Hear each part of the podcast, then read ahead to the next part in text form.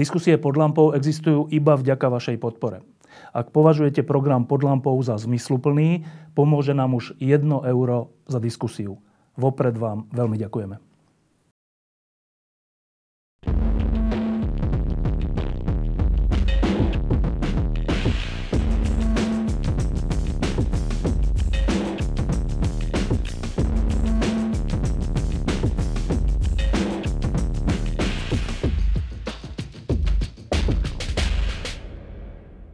Je rok a pol, trocha viac ako rok a pol po voľbách a na Slovensku je taká situácia, že ľudia sa pýtajú, že vlastne čo sa to stalo alebo deje a málo kto sa v tom už vyzná.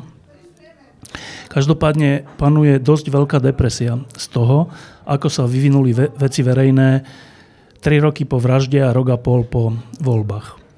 Tak som dnes zavolal dvoch ľudí, ktorí e, s tým dianím za posledné 3 roky majú veľa spoločného. Roman Kvasnica je človek, ktorý e, obhajoval Hedvigu Malinovú, potom obhajoval Rómov z Moldavy a medzi tým obhajoval e, poškodenú stranu v kauze, v kauze vraždy Jana a Martiny. Karolina Farská je, je mladá žena, ktorá bola pred pár rokmi iniciatorkou E, protestov proti korupcii alebo pochodov proti korupcii a potom tesne po vražde bola jedna z ústredných postav tých neuveriteľných protestov za slušné Slovensko, ktoré boli jednak civilizované a jednak veľmi silné. A hneď prvú otázku položím obidvom, aby sme sa v tom trocha um, vyznali. Roman, to, čo sa teraz deje, je koniec na o slušnom Slovensku? Ja myslím, že nie. Ja myslím, že to je prirodzená súčasť vývoja slovenskej spoločnosti a myslím, že akurát sa urýchlia mnohé procesy a urýchlia sa aj e, možno občanské postoje niektorých občanov Slovenskej republiky. Asi tak by som to hodnotil veľmi rýchlo. Karolina, tá istá otázka. Je to koniec tvojho sna? Um, tak ja chcem dúfať, že nie, ale, ale nedáva mi zmysel teraz nejak sa tváriť, že, že je to OK a že je to možno lepšie ako, ako, ako pred voľbami, lebo okrem toho, že našťastie nikoho zatiaľ nezavraždili a že o, možno niektoré veci sa nedejú, tak iné veci sa dejú ešte silnejšie, ešte strašidelnejšie, hlavne keď vieme, ako to dopadlo aj predtým. Takže je to asi nejaký prirodzený vývoj, chcem dúfať v to, že to bude lepšie, ale momentálne, keby si nalejeme čistého vína, tak, tak máme sa tu zle. Čistého vína si nalejeme. Um, Roman, a k tomu, aby sme vedeli popísať to, čo sa dnes deje, sa asi musíme vrátiť k voľbám a k tomu, čo sa stalo bezprostredne po nich. Čo znamenali tie voľby a tie deje po nich? Tak ja možno, že by som išiel ešte hlbšie časovo, aby som možno začal tým obdobím, keď e, sa začala vlastne vyšetrovať vražda Jana Kuciaka. A toto obdobie pred voľbami, alebo toto obdobie, ktoré predchádzalo voľbám do parlamentu, vlastne nám ukázalo, že na Slovensku sa vždy najdú nejaké zdravé síly, aj v policii, čiastočne aj na prokuratúre, ktoré sú schopné na úkor aj svojho bezpečia alebo nejakej pohodlnosti personálnej riskovať a zasadiť sa o právny štát. To bolo pred voľbami. Vieme, že akým spôsobom prebehlo vyšetrovanie vraždy Jana Kuciaka a Martinky Kušnírovej. Vieme o tom, dneska môžeme povedať, že tri osoby, ktoré sa nejakým spôsobom podielali na ich vražde, už e, sú pravoplatne odsúdené. Čaká nás ešte konanie teda pri dvoch, ale aby som sa vrátil späť, postupne pri tomto vyšetrovaní sa začal rozkrývať rozklad slovenskej spoločnosti, rozklad slovenskej policie, prokuratúry, súdov. A z tohto pohľadu som aj ja potom vnímal voľby ako mm, aká, akúsi možnosť e, dať e, priestor na ďalšie spracovanie tých informácií, ktoré boli získané pri vyšetrovaní vraždy Jana Kuciaka, čo sa aj stalo. A postupne tu začali trestné konania, ktoré nám podhaľovali, v akom strašnom rozklade sa nachádza. Nie nachádzala sa, to umyselne používam to slovo teraz nachádza. Slovenská spoločnosť, v akom strašnom rozklade je štát, respektíve jeho štátne orgány. A toto všetko zase aj po tých voľbách, prosím vás pekne, nespočívalo na slovenských politikoch, ktorí sa dostali, to je môj názor, ku moci. Zase sa tu našlo a niekoľko podľa mňa mimoriadne pozitívnych osobností, ktoré zase boli schopné zobrať na svoje plecia tú ohromnú ťarchu toho boja proti kriminalite, proti rozkladu, v akom sa nachádzame. Takže ja by som to asi takto vyhodnotil ale počítam ten čas od začiatku vyšetrovania vraždy Jana Kúciaka. To bol práve ten priestor, ktorý nám dal šancu na zmenu slovenskej spoločnosti. No a dokončí to teda. E, ak sa teda už pred voľbami našlo dostatočné množstvo vyšetrovateľov, čiastočne prokurátorov, ktorí dotiahli do, aspoň do nejakého konca tú vraždu a ak vo voľbách dostali títo ľudia v policii, prokuratúre, na súdoch šancu, prečo sme dnes tam, kde sme? Ja si myslím, že sú to svojim e, do istej miery aj objektívne dôvody, pretože ten rozklad e, bol strašný. My sme nepoznali hĺbku rozkladu stavu e, štátnych orgánov a do istej miery politici nepomohli nejakej očiste štátnych orgánov. Predovšetkým si myslím, že v rezorte ministerstva vnútra sa stali neospravedlniteľné chyby personálnej, áno, v personálnej politike, pretože nové vedenie ministerstva vnútra, napriek tomu, aké boli k dispozícii už informácie, a, ktoré sa neskôr aj ukázali v tých trestných konaniach o stave policajného zboru, nechali a v tých pozíciách, v akých ostali policajného prezidenta, šéfa NAKY, šéfa inšpekcie, všetko ľudí, ktorých tam vlastne niekedy podľa mňa nominoval Robert Fico a Robert Kaliňák. To je neospravedlniteľná chyba. A dneska v podstate do istej miery to, čo zažívame, tak je dôsledkom tejto nie je celkom dobrej personálnej politiky vedenia ministerstva vnútra. Určitý, určitý posun nastal na prokuratúre.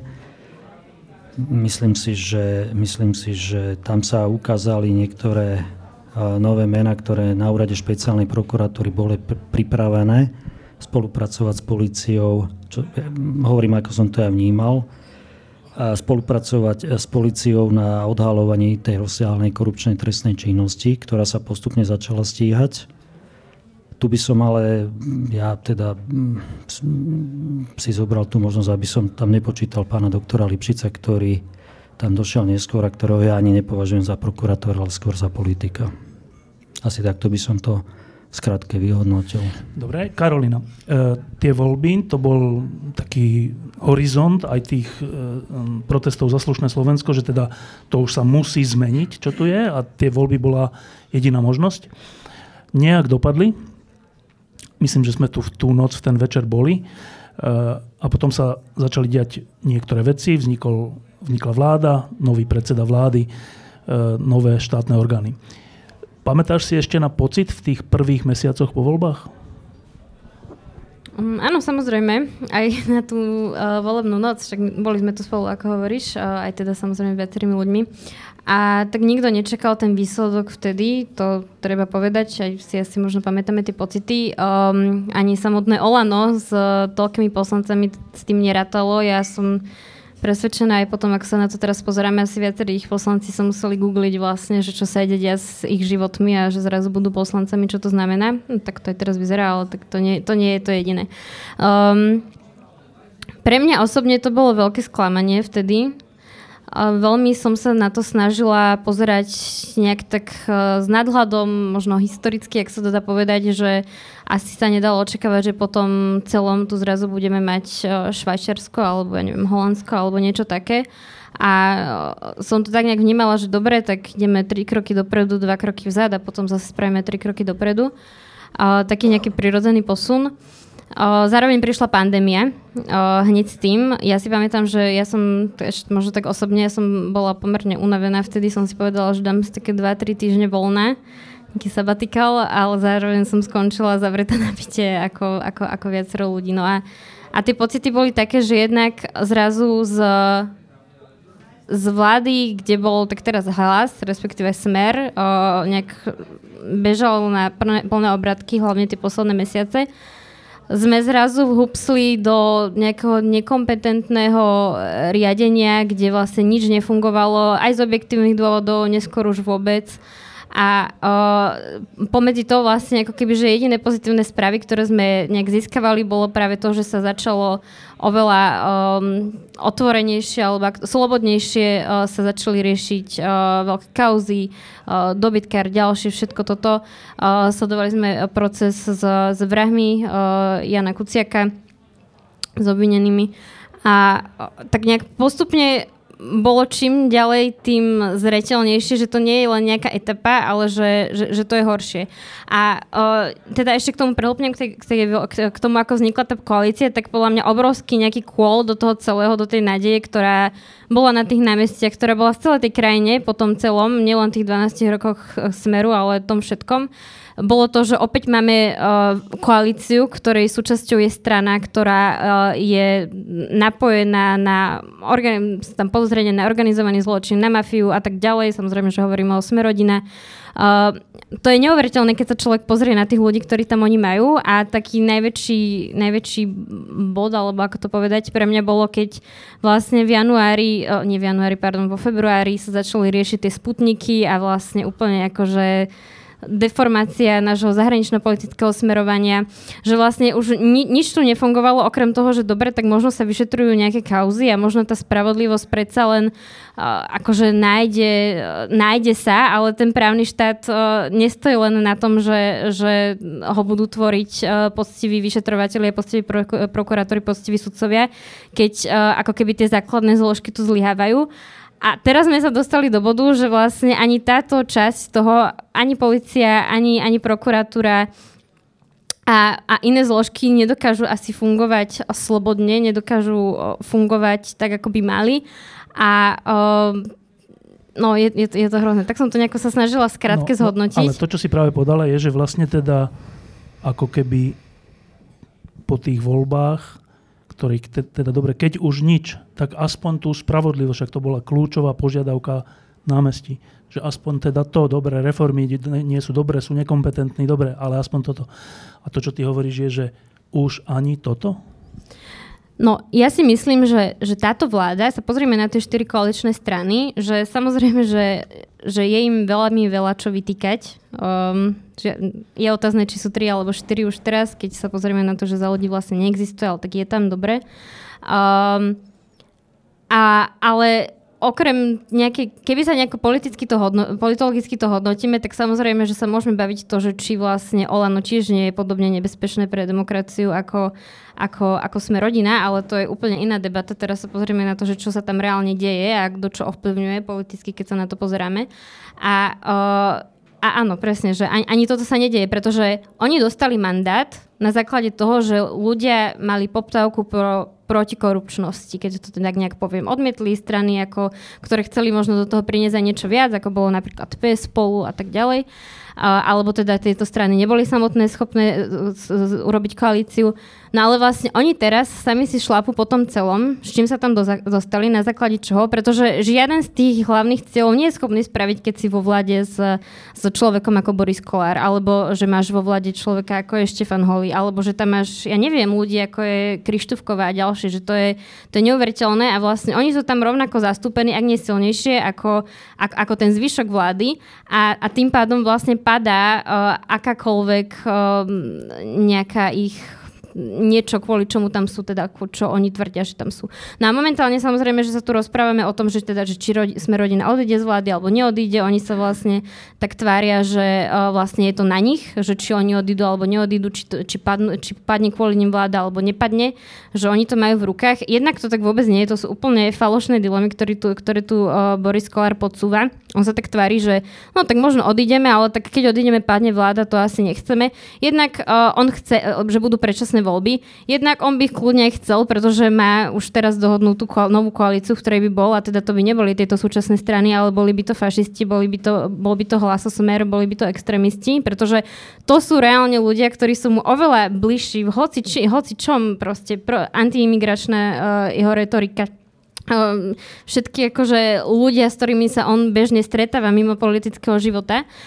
A, takže to je jedna vec. A druhá vec je, že tá vláda nemusí padnúť, keby odišiel. Že ono to je, je to aj v niečom o nejakej dôstojnosti tej koalície, ak oni ho tam nechajú a vlastne on, ich, on od nich odíde, že, že kde je tá dôstojnosť, že ak oni si ju chcú nejako zachovať, alebo aspoň nejakú hodnotu, ktorú chceli do toho priniesť, tak oni sami ho odtiaľ musia vyhodiť a zostane, zostane koalícia so 75 poslancami plus tými dvoma, ktorí, ktorí by boli uh, za Najmä tomu, ale vlastne to je tiež v niečom jedno, že ono je nemysliteľné podľa mňa teraz, aby tam ten kolár zostal. E, iba kontrolná otázka, potom sa v tejto veci obratím na Romana. E, si povedala, že ako tam môže byť v protikorupčnej vláde e, strana, ktorá je napojená na organizovaný zločin, až takto si to povedala, tak oni by teraz asi povedali, že počkaj, počkaj, čo to ona hovorí, akože ak myslí minulosť Borisa Kolára, však to bolo pred 30 rokmi, keď sa tu začínala sloboda a, a tak, Myslel si toto alebo niečo iné? No, e, e, nemyslela som len toto, uh, myslela som samozrejme aj iné veci, ale však aj k tomu Kolárovi, že to nie je človek, ktorý zrazu pred 30 rokmi v mladosti urobil pár blbostí a potom sa nejako zrekonvalescentoval alebo niečo iné vôbec. Však on ešte, no ty, on ani teraz, však on sa nehambí s kým sa stretával, ja neviem teraz, že Piťovci a všetci títo ľudia, akože jeho, jeho kamaráti. Ja úprimne sa priznám, že ja som v tom aj celom stratená, kto všetko nejako akože v tom, v tom je dokopy. Uh, potom, ja neviem, akože Borgula a títo ďalší, že však Krištúfková akože uh, mať tam človeka, ktorý bol partnerom s tromi rozličnými ľuďmi, ktorí sedia v, vo vezení za vraždy niekoľkých ľudí alebo neviem aké iné trestné činy. No. Tak je to, je to podľa mňa aj veľmi o tom, to hovorí o človeku, s akými ľuďmi sa asi obklopuje a že to nie je iba nejaký jeden samotný príklad, že tá strana to je príšerné. To je, to je príšerné a, a oproti, oproti smeru, uh, tak oni sa vlastne za tie veci nehambia. Že ono, ten Boris Kolár je vlastne taký akože nejaký e, Fico, ktorý je pri moci kratšie, tak ešte akože nemal možnosť uh, porobiť uh, také veci, ako porobil Fico a zároveň uh, pravdepodobne ešte nejaký akože krajší pred fotoaparátmi, alebo ako to povedať pre voličov a možno aj pre nejakú časť voličov, ktorí ktorí kedysi za také názory, možno ako podobne ako voliči republiky, že sa hambili vôbec povedať niečo také nahlas a momentálne cítia, že to sú ľudia, ktorí aj ich reprezentujú a ktorí sa môžu byť dopr- doprs za, za takéto veci. Tak, e, teraz tu zazneli aj silné tvrdenia. Roman, e, vlastne dve otázky. E, môže byť táto vláda protikorupčná, respektíve môže uspieť v tom ťažkom boji, ktorý dnes vidíme, až aký ťažký je. Keď je závislá na strane ZME rodina, to je jedna otázka. Je to vôbec možné? A druhá otázka, je podľa teba strana ZME rodina e, stranou prepojenou na organizovaný zločin? Asi tá otázka by lepšie bola položená. Ja by som si ju položil asi tak, že, že ako vláda má prejaviť svoju protikorupčnosť.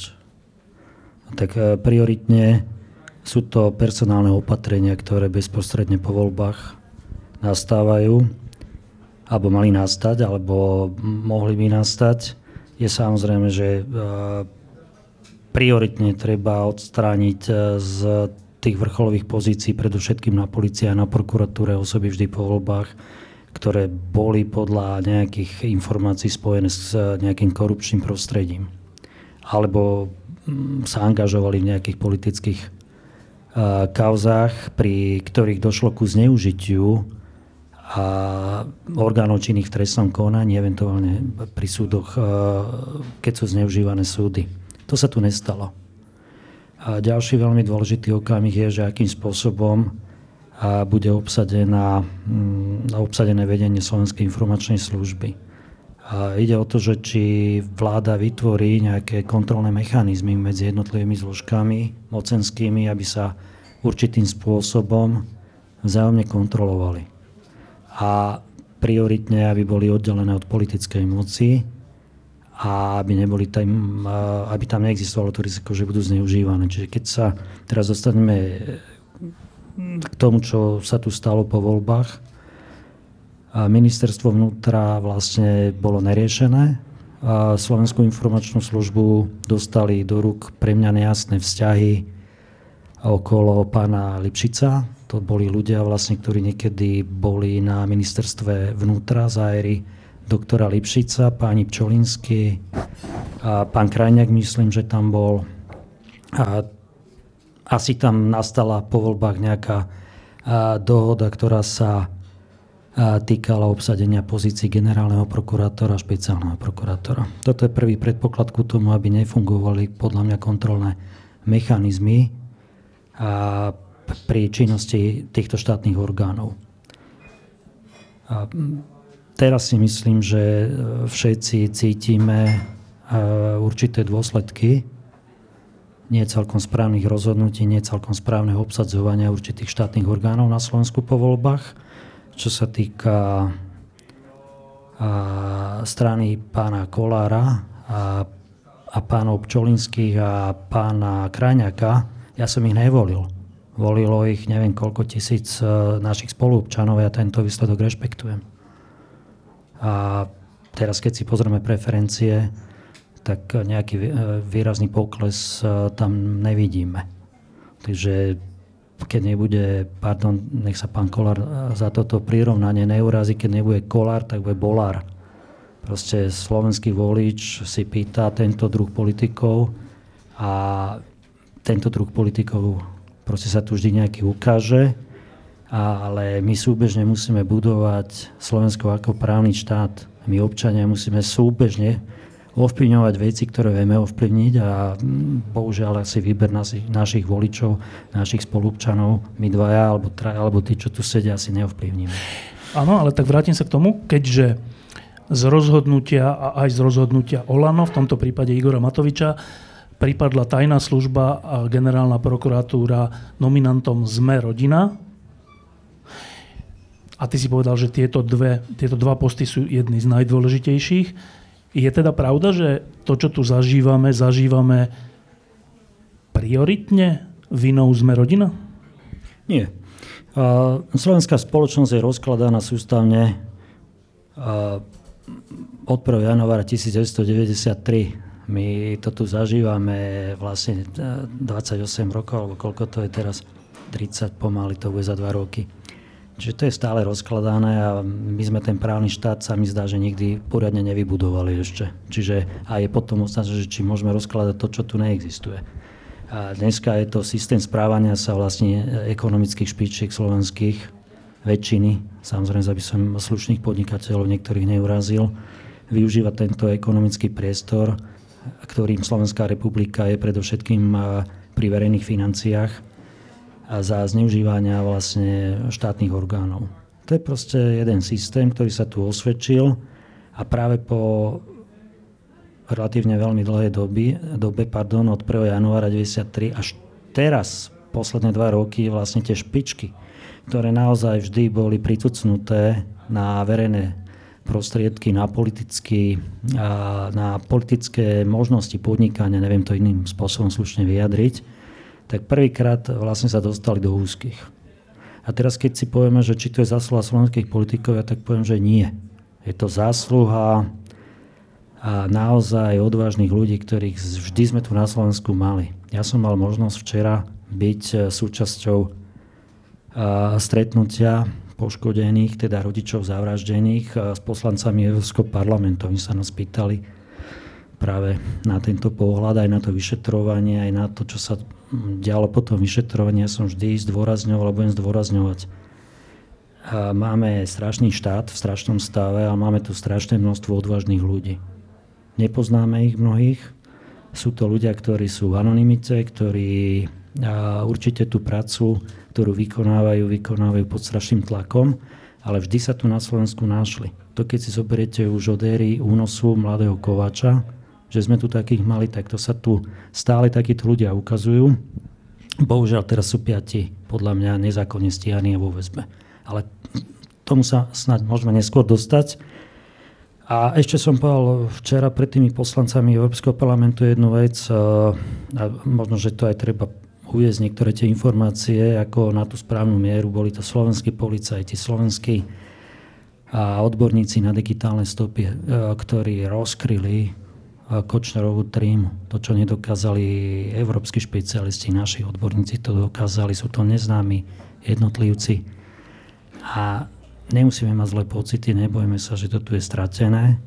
Títo ľudia sú tu, sú v anonimite a existujú. Takže jedna vec je ten politický posun Slovenskej republiky, ten je veľmi komplikovaný, lebo pri takýchto možnostiach, ktoré tu mal 12 rokov Robert Fico, predtým neviem koľko rokov Mečiar, čiastočne aj pre mňa, čiastočne aj Zurinda, no tak ten priestor nemôže byť zdravý, nemôže byť normálny zatiaľ. E,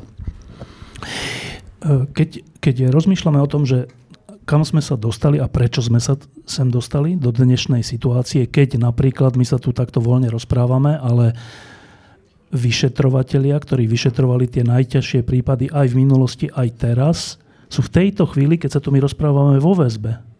To je, to je, troška, to je strašná, strašný pocit. To je trocha ako za komunizmu, keď sme sa rozprávali a nejakí kamaráti boli zavretí za svoje názory. A to je teraz, 30 rokov po.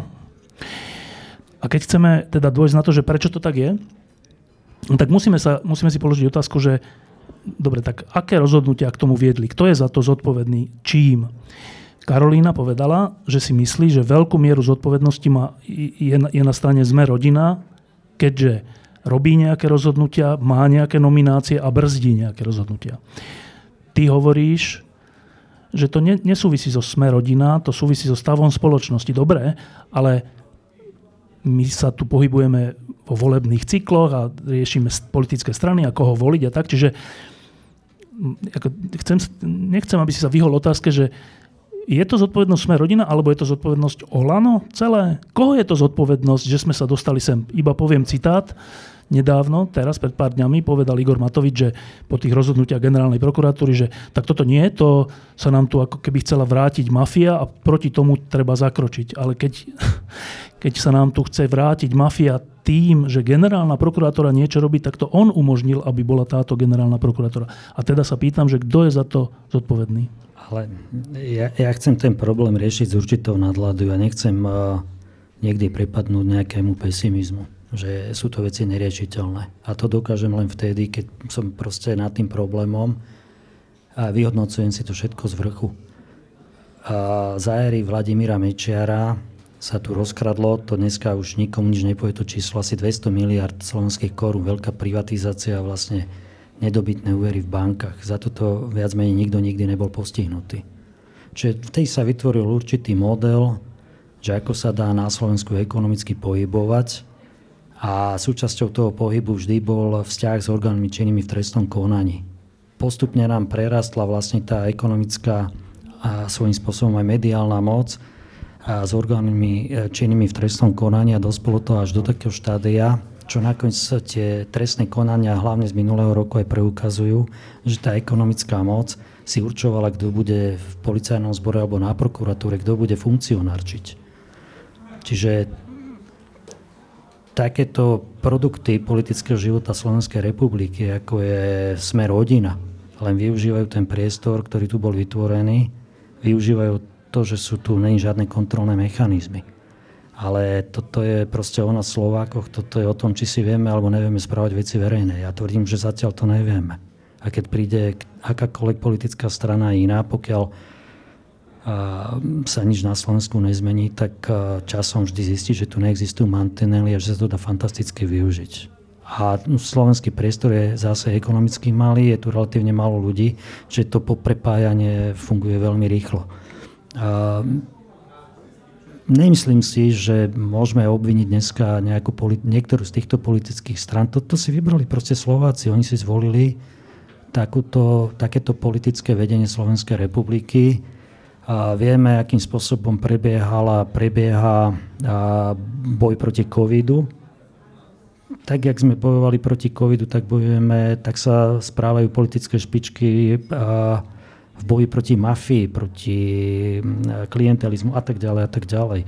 To, čo sme videli, ako obhajoval mm, vtedajší premiér alebo líder politickej strany ministra zdravotníctva, hoci to bolo neobhajiteľné, tak sa mi zdá, že dneska obhajujú vlastne pozíciu Romana Mikulca, ktorého ja mám rád, je to veľmi príjemný človek, podľa mňa je čistý, ale A vždy, keď nastanú proste také problémy, ak aj teraz sa ukazujú, tak je treba sa posadiť s chladnou hlavou, vlastne povyberať z koša to kvantum tých problémov, rozložiť si to jeden problém po druhom riešiť. A to sa tu nedeje. Teraz v podstate aj, omlúvam sa, ale to je zjednodušenie problému, že či tento za to môže, alebo onen. Keď tam nebude a proste niekto z týchto politikov, ktorých dneska vnímame, ako že to robia zle, tak tam bude niekto iný zase. Lebo nemáme kontrolné mechanizmy. Je to všetko o tom, či ten štát má alebo nemá fungujúcu policiu, fungujúcu prokuratúru, ktoré sú svojím spôsobom represívne zložky a je to nejaký strašiak, aby sa nerobili nezákonnosti. Ale toto nemáme vybudované zatiaľ. Takže keď to teraz tenšíme na celý problém na to, že či za to môže Boris Kolár a jeho partia. Ja neviem, kto tam všetko patrí. Z ktorej tej politickej strany, veď to je chaos. Jak fráza je vzťahový chaos, že? Tak sa nám to zopakuje znova. Toto, toto už ja nechcem ako takýmto spôsobom rozmýšľať. To sme niekedy rozmýšľali pri Mečiarovi tak, potom v 98. sa to zmenilo a za dva roky sme zistili, že vlastne aj tá nová vládnúca garnitúra pochopila, že jeden zo spôsobov vládnutia o mnoho jednoduchší, ako je demokratický prístup ku riešeniu problémov, je prebrať vlastne spôsob vládnutia, ktorý prezentoval uh, Mečiar. Takže to sa nám zopakuje. Musíme teraz, pokiaľ tu máme toľkoto problémov, ako sa nám tu ukazujú, 5 e, podľa mňa čistých ľudí vo väzbe, chaos okolo Sisky, rozhádaní politici, útoky na špeciálnych prokurátorov, spochybňovanie generálneho prokurátora, ťahanie súdov do problémov ohľadne paragrafu 363. Proste musíme to zastaviť. Každý jeden ten problém si dať na stôl a, a individuálne sa o ňom baviť. Nemôžeme, pokiaľ teda sme záprávny štát, nemôžeme teraz len sa uspokojiť s tým, že oni sú nezákonne stíhaní, oni sú ne, nezákonne vo väzbe. Podľa mňa sú ale musím povedať prečo. Musíme povedať konkrétne dôvody. Áno. Keď sa začneme baviť o tom, že prečo postupuje doktor Žilinka, alebo chceme hovoriť, že doktor Žilinka postupuje nezákonne v niektorých veciach, musíme vždy vybrať konkrétne postupy, konkrétne dôvody, vypočuť si druhú stranu. Inak sa nepohneme dopredu. A musíme využívať aj pri takýchto nesmierne náročných emocionálnych problémoch, lebo toto je emocionálne náročné ľudia sú sklamaní. Iba, iba prostriedky, ktoré nám poskytuje právny štát. A tými to určite nie sú prostriedky, keď povieme, títo sú dobrí a títo sú zlí. To sú emócie.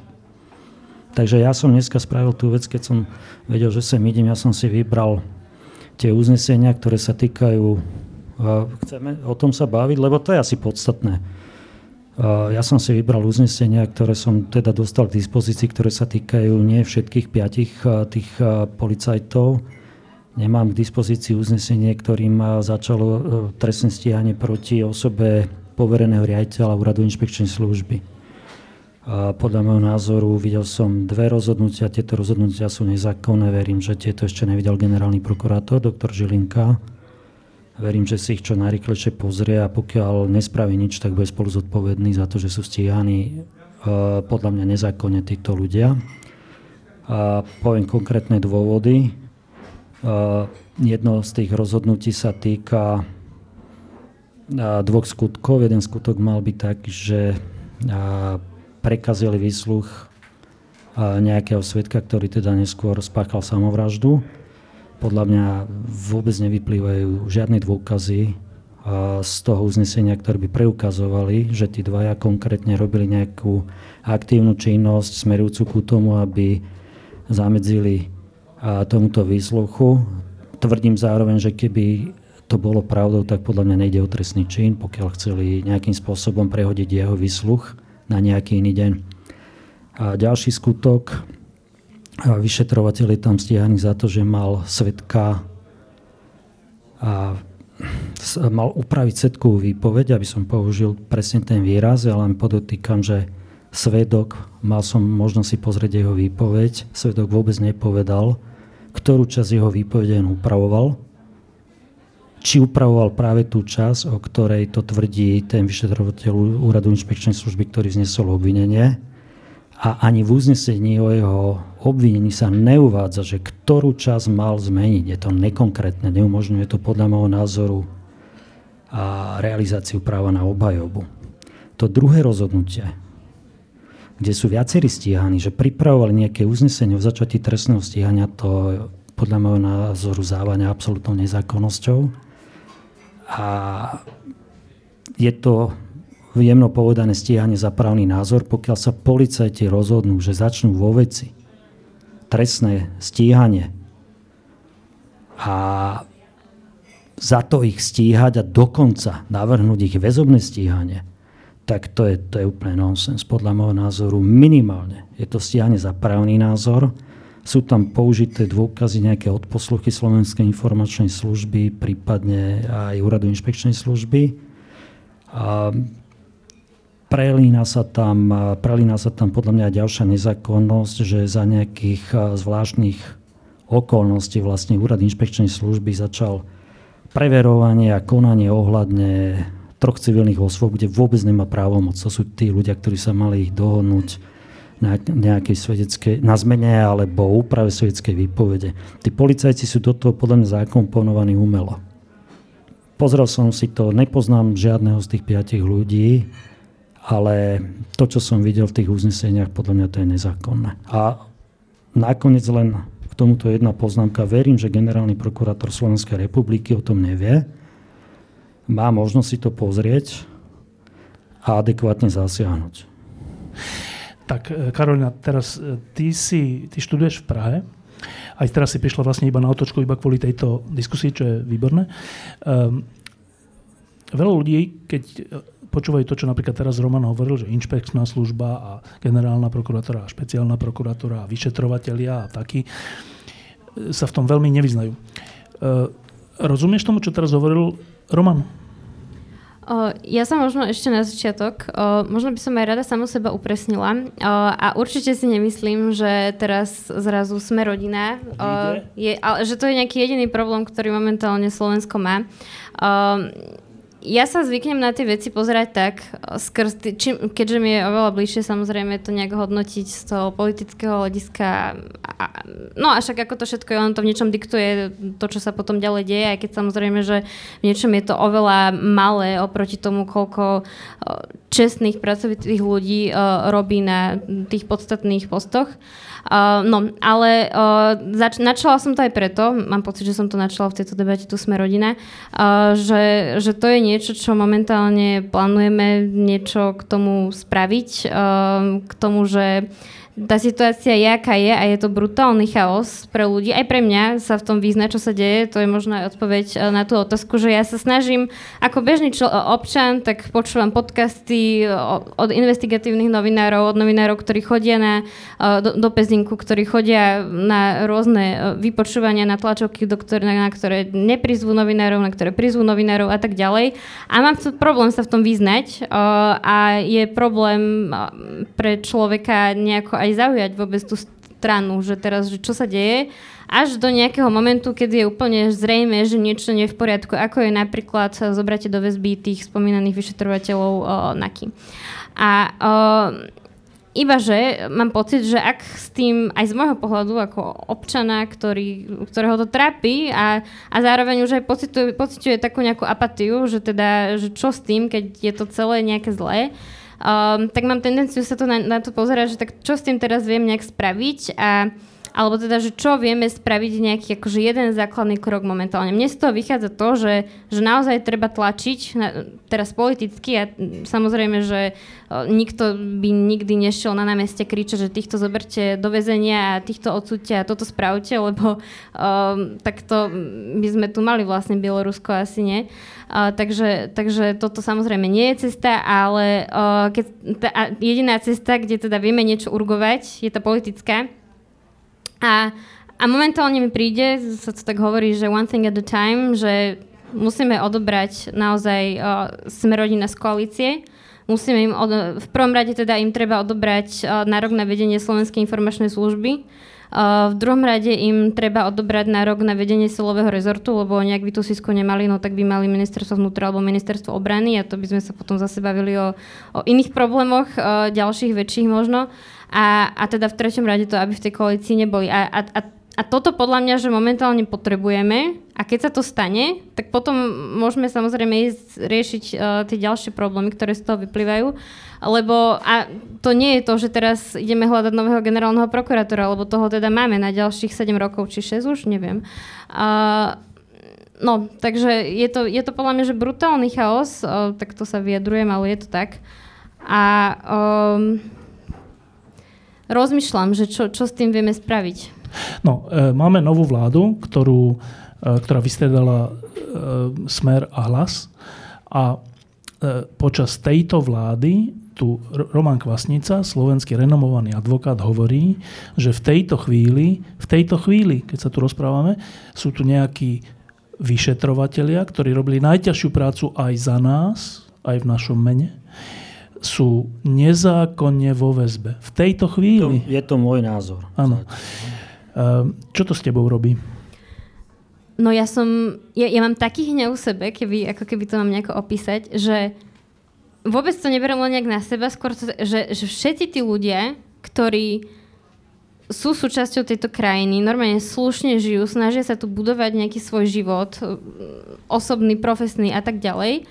A stali na tých námestiach napríklad do toho 2018, alebo aj nestali, ale akože chceli, aby sa konečne niečo zmenilo tak vlastne jedna z kľúčových vecí, po ktorej sme tam volali, boli práve tí ľudia, ako, ako sú títo vyšetrovateľia. Alebo teda, nie že by neboli, ale aby títo ľudia mali slobodné ruky v tom, čo robia. Aby naozaj uh, mali rozviazané ruky robiť svoju prácu slobodne, čestne a naozaj v plnom rozsahu toho, čo majú robiť, pretože tomu bolo zabraňované niekoľko rokov.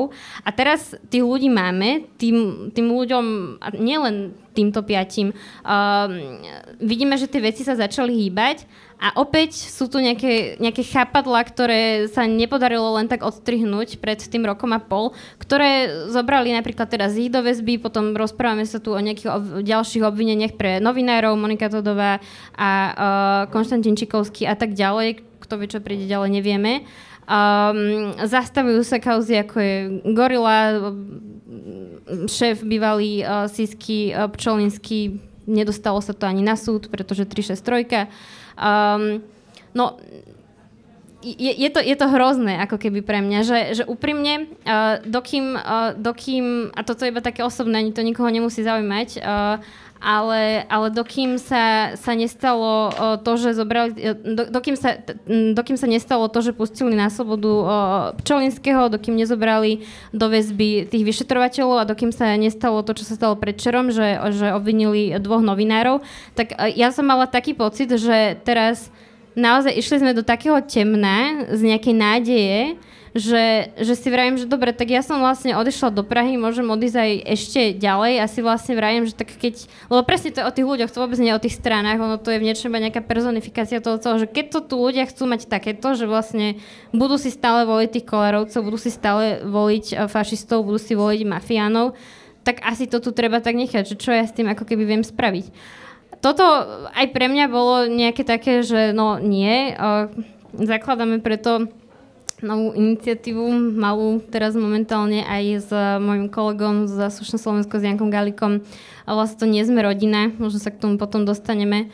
A, a a neviem, ako keby, že na väčšinu tých otázok že nemám odpoveď. Počkaj, ani, a ty si ale... teda vlastne hovorila, že kým sa diali tie veci, ale ešte neboli tí vyšetrovatelia a novinári a všeličo, tak si si povedala, no dobre, tak ľudia si takých volia, dobre. A keď zavreli tých vyšetrovateľov, to bol pre teba nejaký zvrat? Pre mňa bol zvrat uh, teda taký, že Hej, pre mňa bol zvrat to, keď najprv oslobodili toho Pčolinského a keď, keď Žilinka stopol vyšetrovanie tých kaus. Uh, áno, aj, aj gorily a toto, že gorila sa má zničiť a tak ďalej. Um, ja som sa napríklad, aj čo sa týka toho Pčolinského, tak celý čas od toho marca, myslím, kedy, kedy, ho, kedy ho zobrali, uh, kedy ho začali stíhať a tak ďalej, tak som sa na to pozerala akože s dosť veľkým odstupom, rešpektom, lebo som vedela, že, že akože môže mať na to nejaký názor, aj ako keby, že, ale predsa len človek proste vníma tieto informácie cez médiá, je to aj skreslené, aj ako keby, že necelistvé a tak ďalej. Takže nikdy som k tomu nezavala nejaké konkrétne stanovisko. Samozrejme, že som nikdy nehovorila, že musíte ho zobrať do väzby, lebo som nevedela, že prišlo mi to samozrejme veľmi podozrivé všetko, ale však práve o tom je to, že tak nech uh, orgány trestné v činnom, činnom konaní a jednoducho ľudia, ktorí presne to majú vyšetrovať, ktorí na to majú robiť a potom uh, súd nech rozhodnú, ako to je.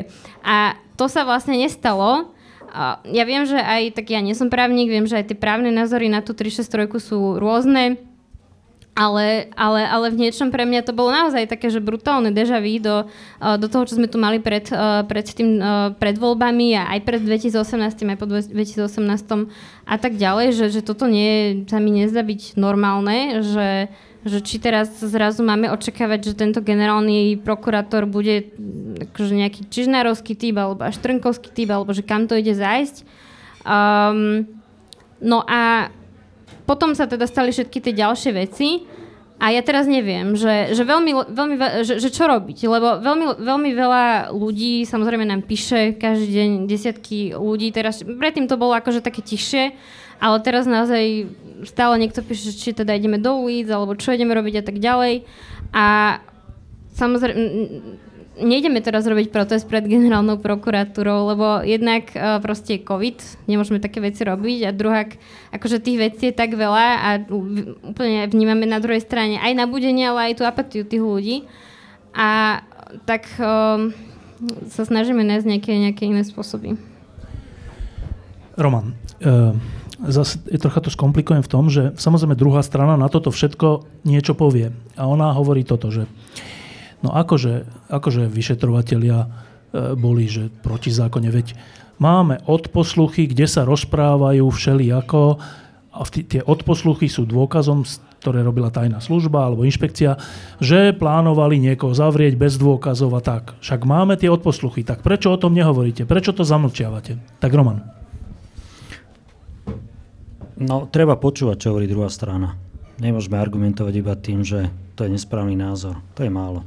To je práve to, čo som hovoril, že každý jeden ten problém, dneska ich je plný smetný koš, treba vybrať, položiť ho na stôl a, a rozobrať si ho. A my občania podľa mňa musíme byť opatrní, aj politici musia byť opatrní, musia byť rezervovaní. Chceme pomôcť tým piatim, ale naša pomoc môže byť len právnou cestou. To znamená, že musíme jasne zadefinovať argumenty, prečo je toto rozhodnutie nezákonné a dožadovať sa nastolenia nejakej zákonnosti.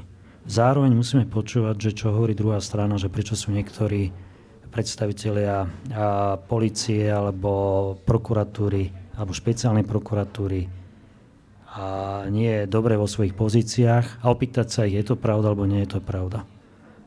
Nemôžeme, nemôžeme e, iba mechanicky vypúšťať všetky tieto informácie, lebo z druhej strany je podľa môjho názoru veľmi dobre organizovaná skupina, mimoriadne e, silná finančne, mediálne, veľmi skúsená, veď oni to tu robia od roku 90, od 1. januára 93. A takže a to není jednoduchý boj.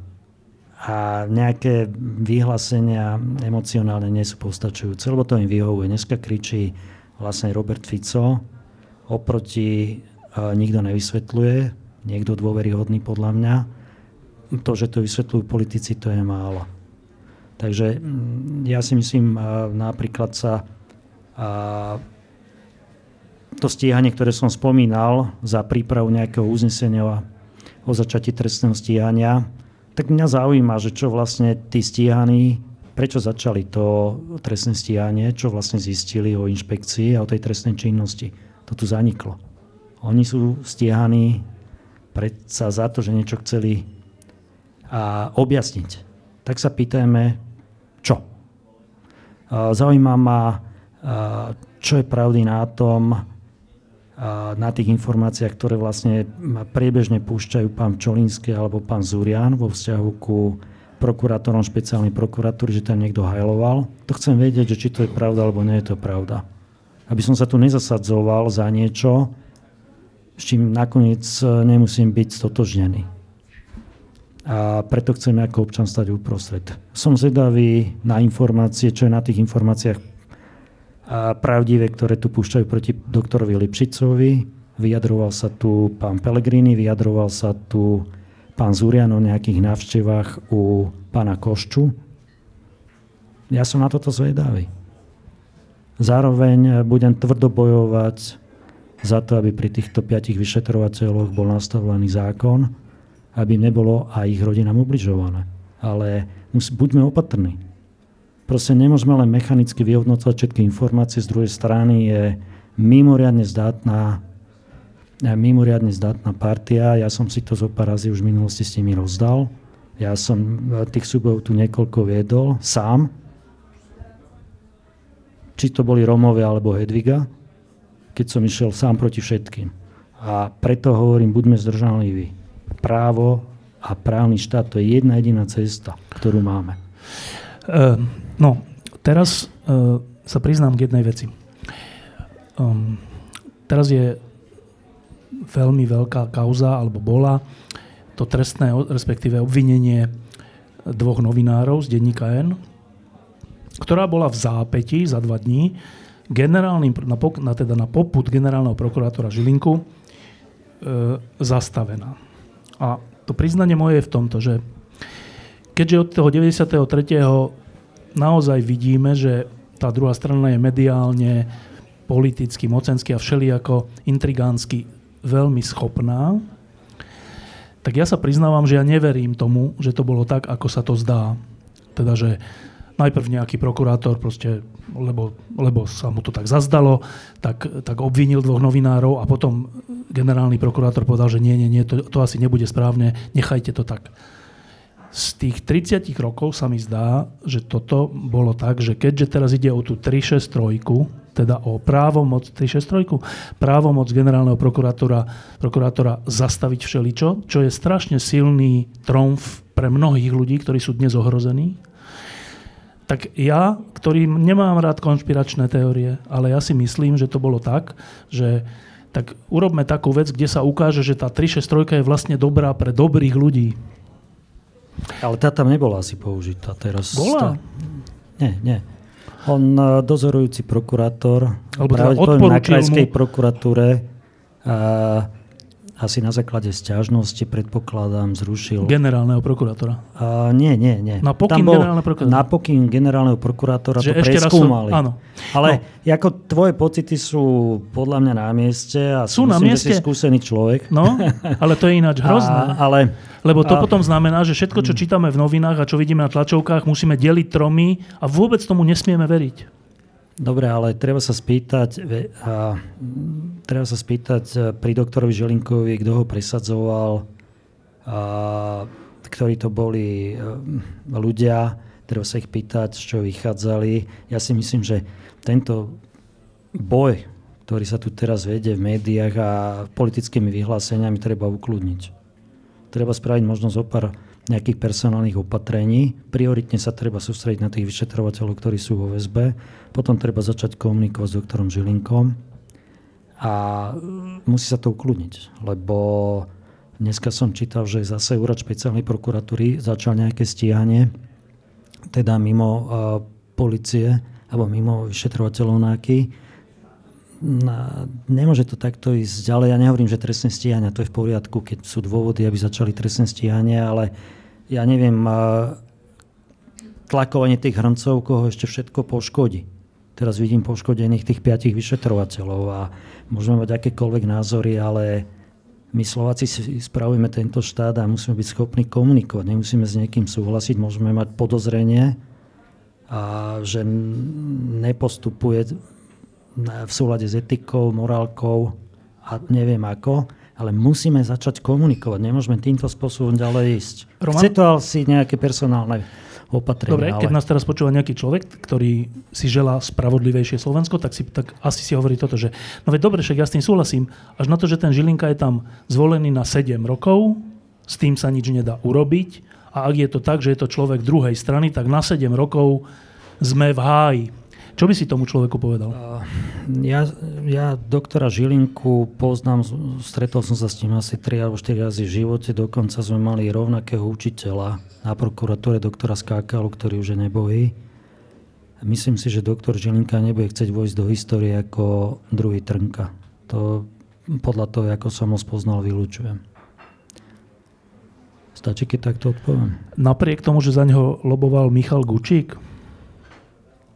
Ale asi za ňo lobovali aj ľudia, ktorí dneska stoja proti nemu. Tak treba sa spýtať aj jedno aj druhého spektra. Ja som neloboval za doktora Žilinku a ani som nikdy nemal takú pozíciu na Slovensku, aby som za niekoho loboval, takže ja som občan a treba sa všetkých pýtať.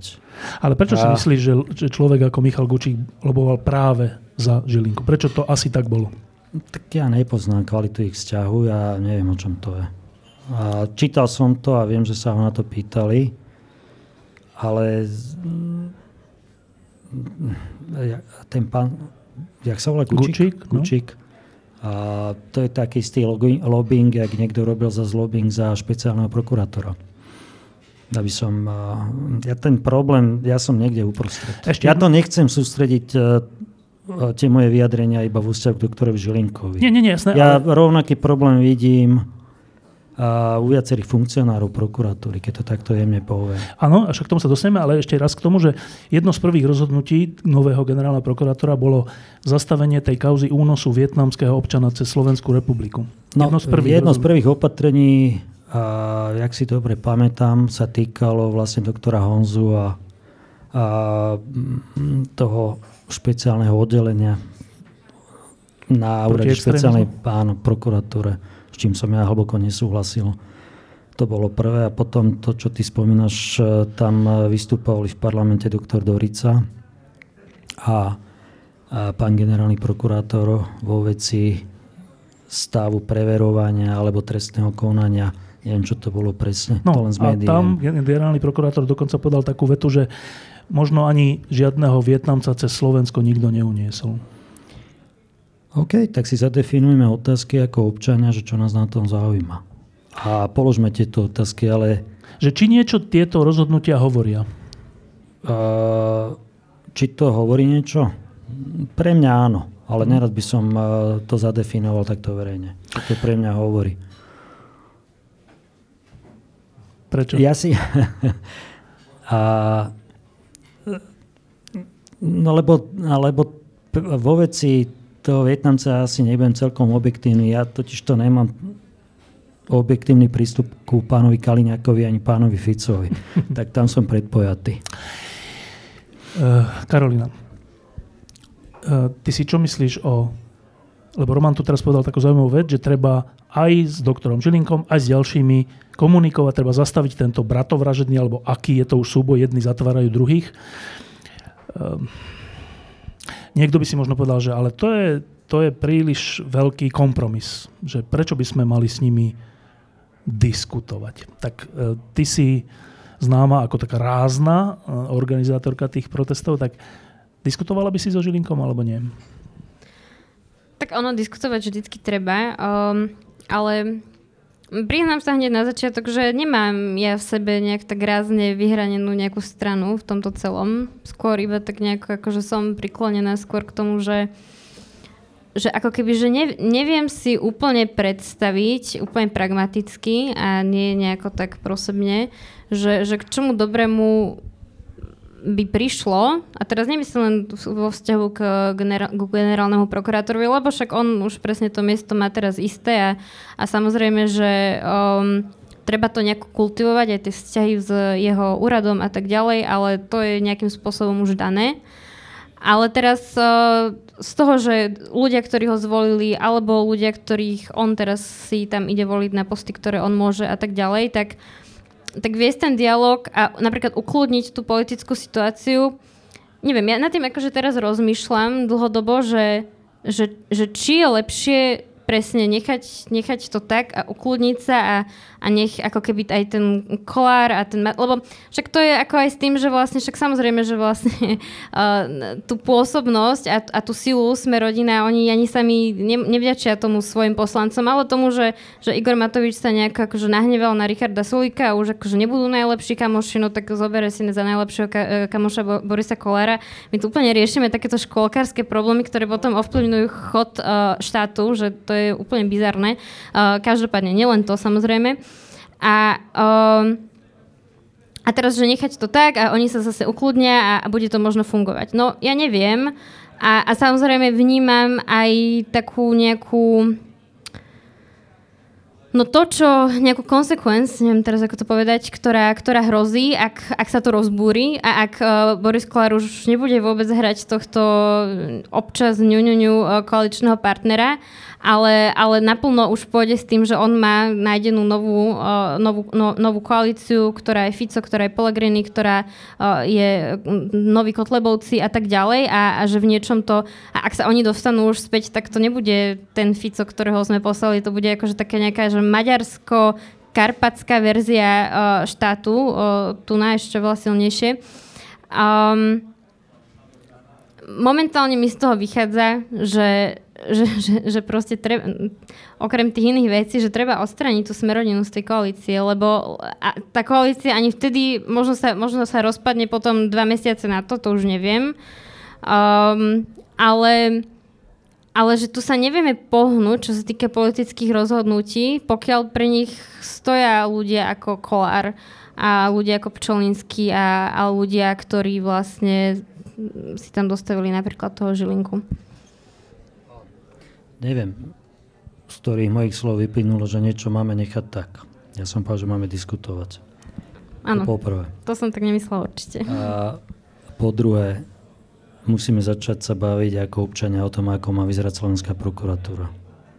Existuje samozpráva prokurátorov podľa mňa veľmi správne teraz je zdržanlivá.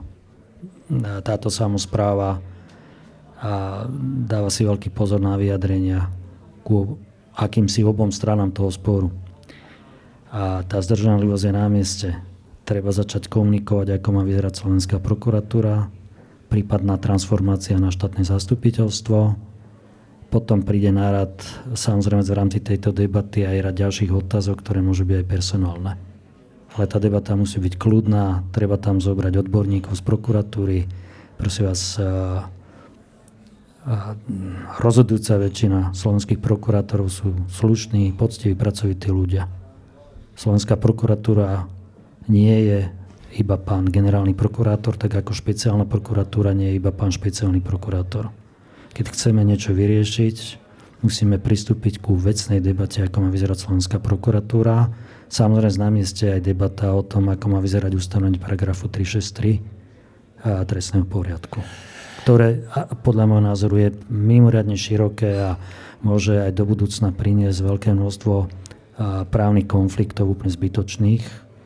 A jak to vyplynulo aj vlastne z toho postupu pri e, pánom Čolinskom. Ja si pamätám pred voľbami ešte, ale aj po voľbách, kde si ty, Roman, viackrát bol aj tu, ale aj na iných forách, kde si strašne kričal, že treba hovoriť o tom, aká má byť prokuratúra, čo tým myslíme, či to nemá byť tak, ako v Českej republike, štátne zastupiteľstvo, či to má byť tak monokratické, ako to je skôr. Nie, hovorme o tom. Pamätám si presne, ako si to opakovane hovoril, ako si vyzýval.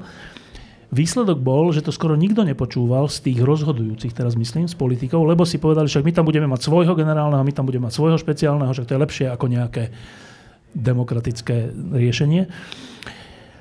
Čiže sa pýtam, že keď teraz voláš po tom istom, myslíš, že budú viac počúvať?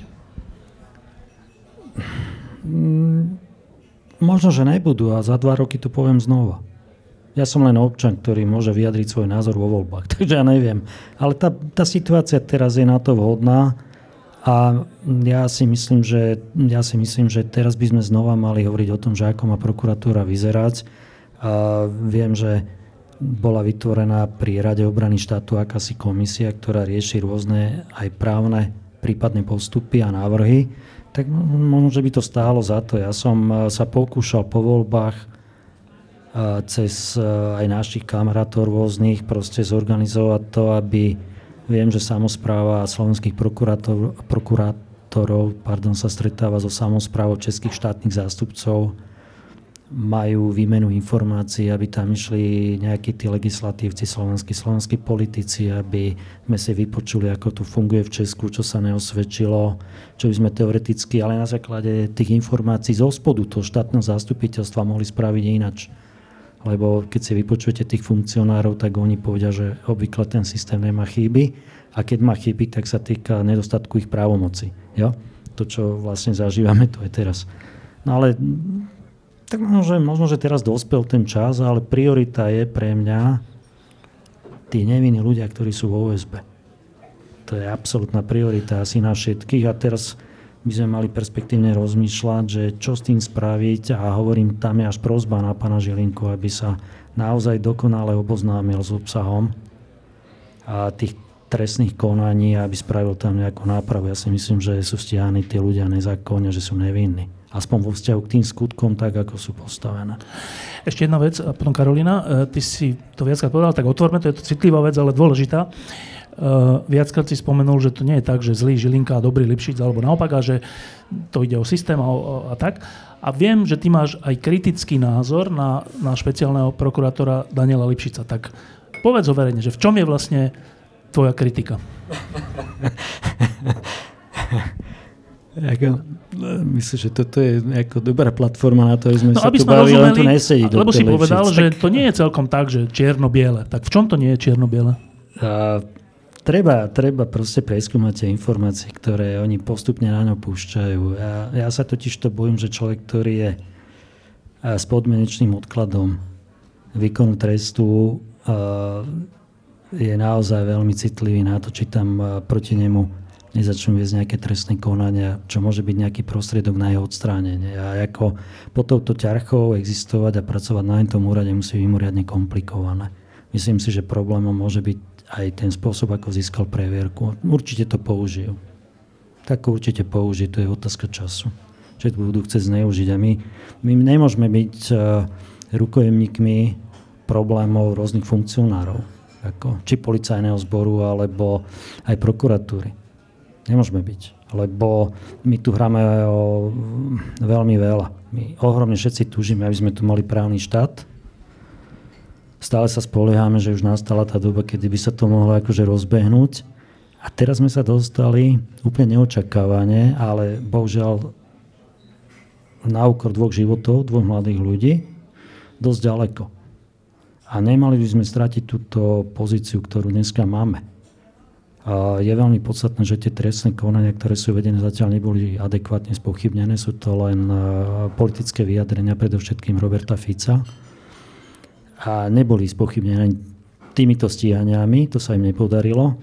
No a teraz by sme sa, ako som hovoril, mali, zastávame sa, poďme, poďme rozmýšľať nad tým, že čo by bolo treba urychlene spraviť, aké kroky, možno aj personálne, tam ma potešili tie vyjadrenia ktoré spravil nový policajný prezident vo vzťahu ku určitým personálnym opatreniam, ktoré avizoval v rozhovoroch v médiách a treba ísť ďalej.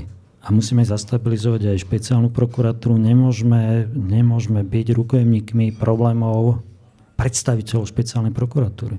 Ja ich neviem zadefinovať, ale pre mňa je to nečitateľné. A to som to skúsený. Veď to je jedna partia, ktorá niekedy uh, okolo Borisa Kolára ktorá vládla na ministerstve vnútra, keď použijem tento hrubý výraz, za éry pána Lipšica proste. Ja, ja som z toho zmetený z týchto vzťahov. A pre mňa je to problém. Teraz, eh, keď sa ma pýtaš, tak otvorená otázka, otvorená odpoveď.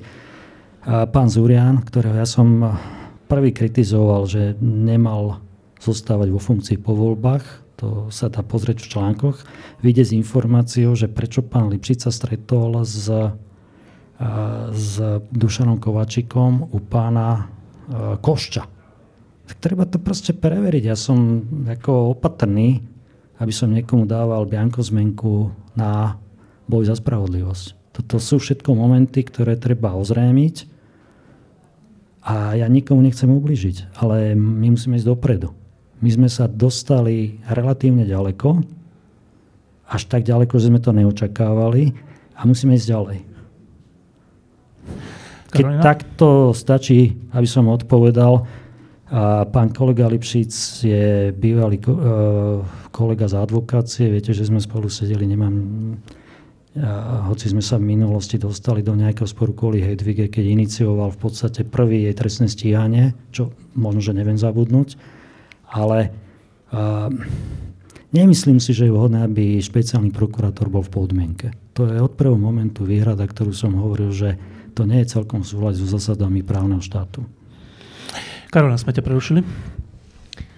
Uh, Ja samozrejme súhlasím s tým, že, že ak chceme budovať uh, fungujúce inštitúcie, ktoré možno nikdy úplne fungujúce neboli, ako to je s tým uh, právnym štátom, alebo boli, alebo tak neviem, učíme sa nejako um, ako krajina, tak uh, musíme viesť ten dialog a samozrejme, že nie, že však to, to je ako to bolo aj napríklad počas, počas tých námestí, že my sme vždycky hovorili, že tá zmena sa z tých námestí nestane, že uh, jednoducho môže to byť nejaká iskra, ale že potom jednoducho musíme, jednak musíme mať ľudí, ktorí aj politicky chcú, chcú, uh, chcú, chcú tvoriť alebo byť jej súčasťou a tak ďalej, ale, a potom musíme, uh, musíme nechať ľudí mimo politiky, ale ktorí tvoria ten systém, to sú presne vyšetrovatelia, to sú uh, sudcovia, to sú, to sú ľudia v cel, celom tom aparáte do toho zapojení, aby oni mohli robiť tú svoju prácu slobodne a aby, keď vlastne hovoríme o ich úradoch, keď hovoríme napríklad o generálnej prokuratúre, tak aby sme to vylepšovali, lebo samozrejme evidentne to nie je najlepšie, a však to nikde. A aj pred tou voľbou uh, generálneho prokurátora ja som v niečom bola vtedy dosť hrdá na celý ten proces, aj občiansky a politicky teraz neviem, ale akože možno, možno aj áno, však treba dať niečomu aj kredit, keď to bolo dobré. Ja si myslím, že jednak že, že nikdy predtým aj spoločensky podľa mňa nebol taký verejný záujem na to, že kto, že ideme mať nového generálneho prokurátora a kto to je. A teraz niečo sa týka nejakej, strani, nejakej akože stranickej um, podporovanosti a tak ďalej, ale naozaj, že kto sú tí ľudia, ktorí ako majú za sebou kariéru, um, aká je ich vízia, že čo chcú priniesť na ten úrad. Uh, tie, tie vypočúvania boli prvýkrát verejné a naozaj sledovali to tisíce ľudí. A um, tak nejak to spojilo presne to nejakú akože odbornú debatu s takouto laickou verejnou a že, že pre mňa to bolo v niečom ako keby taký že, akože prvý krok do toho, že aby sme to vedeli nejako reformovať potom, potom ďalej. A Samozrejme, že môže byť, že teraz na prvýkrát to možno nevyšlo, že možno teda sme nevybrali najlepšieho kandidáta z tých, ktorí tam boli a zase to môžeme opraviť ďalej tak to samozrejme vlastne, keď sa na to človek pozrie z vrchu, uh, treba sa nejako poučiť, treba uh, akože viesť tie dialógy ďalej, treba tam nabrať ďalších ľudí a, a robiť s tými, ktorí tam sú a tak ďalej. Ale, ale vnímam to, že, že ten systém nie je budovaný len na tejto línii, ale tých línií je oveľa viac. A to je aj to, že že my nie sme schopní, alebo teda je oveľa náročnejšie tvoriť debatu o tomto celom, keď pri tom stole nie sú ľudia, ktorí sú ochotní počúvať, ale naopak akože budú podkopávať nohy to, vôbec tomu, aby sa to, aby sa to dialo. A, a, a to je to, kde ja teraz vnímam, že, že, ak, že opäť môže byť nejaký ten moment, kedy okrem toho, že musíme, nesmieme nejak zatrpnúť a stále viesť tieto debaty a snažiť sa mm, budovať tú krajinu a tak ďalej, tak ako keby, že treba vždycky podľa mňa nejak sa že ozvať a zasiahnuť, keď, keď niečo nie je OK. A to súvisí aj s tým, že s, s tými teraz... Um, zadržanými vyšetrovateľmi a to súvisí aj s tým, že, že, že strana, ktorá je v koalícii, tak uh, jednoducho je úplne rovnaká alebo podobná ako strana, ktorá, proti ktorej všetci, všetci bojovali pred tými voľbami. A, a práve preto, ako keby mi príde, že, že, že ani jedna z tých línií, oni samozrejme nie sú len dve, ono to je oveľa komplexnejšie, ale že my nevieme viesť tú jednu bez toho, aby tá druhá fungovala lebo to nie je tak, že zrazu po voľbách sme zrazu sa objavili, alebo prvýkrát sme, sme najali dobrých vyšetrovateľov, schopných, čestných a tak ďalej. Však oni tam boli aj predtým, len kvôli vôli iných ľudí nemohli robiť tú svoju prácu tak, ako ju zrazu začali robiť po tých voľbách, alebo teda obširnejšie a tak ďalej. Takže, takže toto je nejaký ten môj, môj pohľad na to a, a, a opäť teda, že, že samozrejme to nechcem nejako zľahčovať alebo dávať do mm, nejakej akože jednoduchej rovnice, že sme rodina je vo vláde, tak je zlé, sme rodina nebude vo vláde, tak bude dobre, ale, ale vnímam to, že ak sa chceme z toho nejako vymotať a, a a vnímam to aj trochu ako takú morálnu povinnosť sa voči tomu akože ozvať, lebo, lebo ako keby, že keď, keď nie, tak, tak čo? Tak vlastne potvrdzujeme alebo teda, že nejako, keď budem ticho, tak uh, budem vlastne pritakať na to, že možno, že ten Kolár to myslí vážne s tým všetkým, čo tam sa deje. Akože možno je to možné, ale zase nie sme na zelenej lúke a my toho Kolára tu všetci poznáme. Takže, takže preto zrovna s ním mi to úplne nedáva zmysel, rovnako ako viem, kto je Robert Kaliňák, tak, tak viem, kto je, kto je Boris Kolár a možno nie tak vyfarbene, ale, ale dostatočne pre mňa. Mám ti ešte jednu osobnú otázku potom, Roman. Uh, si tu spomenul ten proces, uh, teda ten proces vypočúvania na generálneho prokurátora nového, ktorý bol lepší ako predtým, lebo sme tých prokurátorov zrazu videli, tých kandidátov a oni aj niečo museli hovoriť a bolo to verejné a tak. Uh, ale kritici toho hovoria, že no ale výsledok toho nového procesu je vlastne ten najhorší. Čo sa ráta, lebo výsledok sa ráta. Tak to, no a tá kritika je namierená aj voči tvojmu bývalému kolegovi z, z námestia, teda z tribúny Jurovi Šeligovi, ktorý bol jeden z autorov toho procesu nového. A nechcem sa vrátiť k tomu generálnemu prokurátorovi, ale chcem sa vrátiť, alebo teda začať Jurom Šeligom, že vy ste spolu tie dlhé mesiace stáli na tých tribúnach a a čítali ste tie vyhlásenia a uvádzali ste všetkých tých ľudí, ktorí tam vystupovali a bolo to veľmi silné. Uh, Juraj sa rozhodol, že ide do politiky, vstúpil do strany za ľudí, ktorá vyzerala, že bude reprezentantom toho dobrého a ja som ho aj krúžkoval dokonca. A dnes je vlastne neviem kde. Neviem, či ešte je v za ľudí, alebo není v za ľudí. Za ľudí sa úplne rozpadlo, má 1%, 2%. Niekedy to tak býva v politike, ťažké. Ale teda tá osobná otázka na teba, však vy ste boli úplne blízko seba. E, vieš niečo o Jurovi a jeho pôsobení v politike povedať? Momentálne? Alebo... Za ten rok a pol. Tak, takto začnem teraz mimo Juraja, ale na túto tému, že Samozrejme, že asi nikto nečaká, že keď vôjde do politiky, tak uh, z nej vyjde tak, ako do nej vošiel, nejak úplne načisto a tak ďalej, že to sa, to sa asi úplne nedá, čo sa týka nejaké povisti a ďalších, ďalších vecí a že, že, že tie rozhodnutia sú častokrát náročné. Ale neviem ani čo k tomu povedať. Ja tomu nerozumiem, že, že, že čo sa tam teraz deje, že ako on uvažuje nad tými vecami, prečo, prečo je stále v tej strane, ktorá vlastne že ono to niečo vypovedá o tom, ako chcú ľudia manažovať vlastnú stranu, tak, tak nejak predpokladám, že tak si predstavujú, že to je niečo ideálne možno aj pre manažovanie štátu, krajiny a toho celého. A keď niekto nechce ani, ani demokraticky rozhodovať o tom, kto bude viesť tú stranu a, a, a mať z toho také akože olanovskú uh, autokraciu, alebo ani neviem, ako to, ako to úplne nazvať. A, a zároveň um, Juraj tam zostane, tak neviem. No, tak to je otázka na ňo. Ja tomu nerozumiem. Akože zazlievaš mu niečo? Mm, nie, akože ja sa na to nepozerám takto, že zrazu, že či mu, tak to sú jeho rozhodnutia, nie moje, ja by som také nespravila, tak som ich ani nespravila.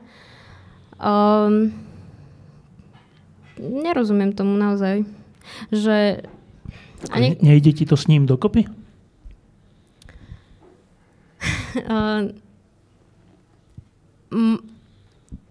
z môjho vnímania, keď som stála na tých námestiach a potom som stála aj pred otázkou, že či teda idem vstúpiť do politiky alebo neidem a rozhodla som sa, že neidem, pretože som to nevnímala ako niečo, čo momentálne je pre mňa alebo pre tú krajinu vhodné. Um, tak, ale ak by to tak bolo, že by som do nej vošla, tak um, by som sa snažila stále myslieť na tie hodnoty, ktoré ktoré ma do nej dostali. A možno to tak Jura aj má, ja neviem, ale ale na konci dňa, čo sa ráta, sú tie výsledky. A ja momentálne nerozumiem, že kde sa v tom celom nejako stratil, alebo neviem, tak možno sa dozvieme neskôr o chvíľu. Každopádne... Vy ten rok a pol ste nekomunikovali? Komunikovali o, za ten rok a pol, ale už, už nejakú dobu nie.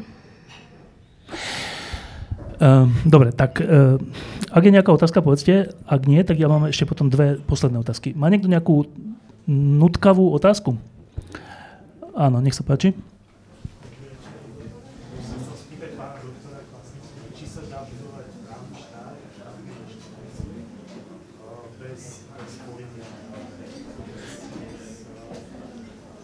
Politických strán. Čiže ja zopakujem tú otázku, že otázka znie na pána Kvasnicu, že či sa dá budovať právny štát a to, o čom hovoril, inštitúcia tak bez toho, aby sa na tom veľmi podielali politické strany.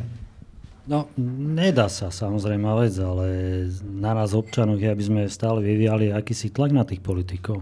To, že sa nám to doteraz nepodarilo, to neznamená, že sa ne, o, nemáme o to pokúšať neustále. My sa musíme pokúšať aj o také veci, o ktorých sa nám na prvý pohľad e, zdá, že sa to nedá spraviť. To sme povinní. Lebo budeme stagnovať, eventuálne pôjdeme dole. Takže tá odpoveď znie, musíme sa stále o to pokúšať, aby sme vplývali na politikov. Ale vplývať vieme argumentami. Keď si zoberieme dneska, o čom sa bavíme, naozaj my si musíme tie e, kopce tých problémov e, rozmeniť na drobné a každý jeden ten problém argumentačne zvládnuť.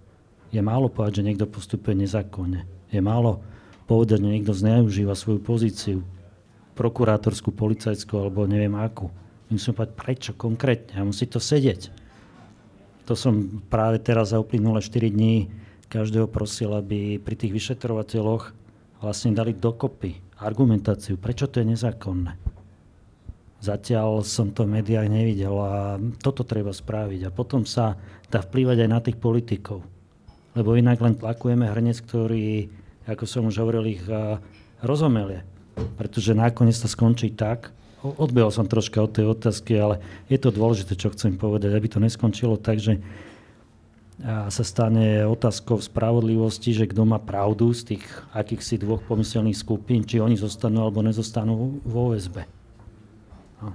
Čiže musíme ísť len argumentačne a vtedy môžeme vplyvať aj na politikov, ale nie prázdnymi vyhláseniami. Dobre. Um, predposledná otázka. Za ten rok a pol sa, sa, sa teda stala dosť prekvapujúca vec. Uh, hneď po voľbách a prvé mesiace po voľbách, ak si od, odmyslíme pandémiu, tak sa začali uh, rôzne trestné stíhania a, a rôzne dôkazy o tom, ako to tu fungovalo. A nabralo to také rozmery, presne ako hovoríš, Roman, že sme sa dozvedali, však všeli, čo sme si mysleli, ale že sme sa dozvedali, kam až to zašlo v štátnych orgánoch, v polícii, na, na súdoch, na najvyšších súdoch, všade. Na NAKE, proste všade. A množstvo tých ľudí bolo poobviňovaných a niektorí už sú aj odsúdení. Včera, predčerom padol rozsudok nad špeciálnym prokurátorom prvostupňový Kováčikom. A mnoho ďalších takýchto prípadov sme sledovali s otvorenými ústami. Že čo? Že až takto? Organizovaná skupina v nejakom hoteli riadila políciu? to fakt. A takéto zákazky sa riadili na ministerstve pôdohospodárstva a tam a všade a v štátnych hmotných rezervách. A vznikla taká aj oprávnený hnev, ale aj taká nádej, že tak asi sa, asi sa s tým ide končiť. A teraz je rok pol po a normálne sa to tak troška prepolovalo, že najviac počuť tých politikov, ktorí hovoria, že toto je zločinecký režim, tento terajší, toto sú tí, ktorí zatvárajú z politických dôvodov ľudí. Toto sú tí, ktorí si vymýšľajú, musíme sa vrátiť k právnemu štátu, zaznieva. Z úst tej opozície, ktorá spôsobila ten rozvrat. A dobre, chvíľku je to možno smiešné, alebo také, že bizarné, ale keď sa to bude, ak sa to stále opakuje takto a na druhej strane nie sú dôveryhodné hlasy, tak ja sa obávam, že ľudia tomu uveria napriek tým 100 alebo koľko obvineným a všelijakým. Existuje spôsob, ako toto prepolovanie zastaviť? Roman. Není dôvod na optimizmus, ale ani na absolútny pesimizmus. Ja si myslím, že väčšina slovenskej spoločnosti, a to ukázali aj výsledky posledných volieb, je za právny štát, za obnovu nejakého alebo vybudovanie nejakého právneho poriadku pre všetkých, aby bol rovnaký. Ja by som sa o toto nebal. A je samozrejme vec problémom, že oproti tejto mimoriadne dobre organizovanej a nazvime to bohatej skupine obyvateľstva Slovenskej republiky, ktorú prezentuje zo pár opozičných politikov, nikto nestojí vidíme, že dneska vlastne, kto sa vyjadruje aj ku tým trestným konaniam, o tom, že treba obnoviť právny štát a oproti tie hlasy, ktoré sú, tam samozrejme veľmi e, zle vplýva e, strana Smerodina na vývoj tej situácie, lebo e, tie vyjadrenia sú vlastne totožné s tým, čo tvrdí Robert Fico. Ale oproti, proste nemáme teraz tu žiadnych lídrov, ktorí by vedeli vecne vysvetľovať, že prečo tie problémy možno sú úplne iné v slovenskej spoločnosti, než aké vníma pán Fico na Slovensku. A treba vysvetľovať ľuďom do nekonečna tie problémy. Demokracia je o komunikácii, proste o vysvetľovaní, o argumentácii. Ale zoberte si, dneska sa... Ja zneužijem tú otázku tvoju. Chystá sa nejaká reforma v justícii, Pýtam sa, kto komunikuje so sudcami. Chystá sa údajne reforma v polícii. Kto komunikuje s policajtami? My sme není naučení komunikovať. Samozrejme, že tam budú vždy zaznívať nejaké falošné hlasy. Samozrejme, že vždy tam budú nejaké skupinové záujmy, ale my proste musíme komunikovať. Len s tou komunikáciou sa dajú vysvetliť určité pozície, ktoré sú prospešné pre demokratickú spoločnosť, pokiaľ tá komunikácia neexistuje. No tak to nepôjde, lebo to sú len emócie proti emóciám. Takže dneska tá situácia nie je dobrá. Proti Ficovi buďme teda radi, že Fico bojuje o jedného voliča s Pelegrínim. A pokiaľ, môj osobný názor je, že pokiaľ Robert Fico nebude mať preferencie minimálne na úrovni pána Pellegriniho, tak nezáveli predčasným voľbám. Tá sila asi už tam dneska je, aby toto dokázal zvládnuť, len asi nechce byť dvojka, čo je jedno jediné naše šťastie. A ešte by som si dovolil jednu poznámočku. Určite, určite ten právny štát, ako si ho predstavuje Robert Fico, není pre nás priateľný. A myslím si, že pokiaľ by sa mal vrátiť, tak slovenská spoločnosť sa postaví na zadne. Ako Nemyslím si, že návrat Roberta Fica je možný a to si asi uvedomuje aj podľa tých vyhlásení posledných aj pán Pellegrini. Takže zodpovedal som, aj som si pomohol s tou otázkou, to, je, to by som bolo, si otvoril ďalšie nie, témy. Nie, nie, to, to, to si povedal veľmi nádejnú vec, troška ju ale aspoň pár vetami vysvetli, že prečo si myslí, že nie je na, možný taký ten brutálny návrat smeru? A, za tie, ja, ja znova budem chváliť slovenskú policiu. Bol som pri vyšetrovaní vraždy Jana Kúciaka. Vieme aj, kto bol šéfom vtedajšej slovenskej policie. A najprv to bol Tibor Gašpar, potom to bol pán Lučanský. To neboli jednoduché podmienky. Napriek tomu to dokázali mladí ľudia a z pohľadu týchto funkcionárov absolútni outsidery spraviť trestné konanie s výbornými výsledkami a takíto ľudia sú tu.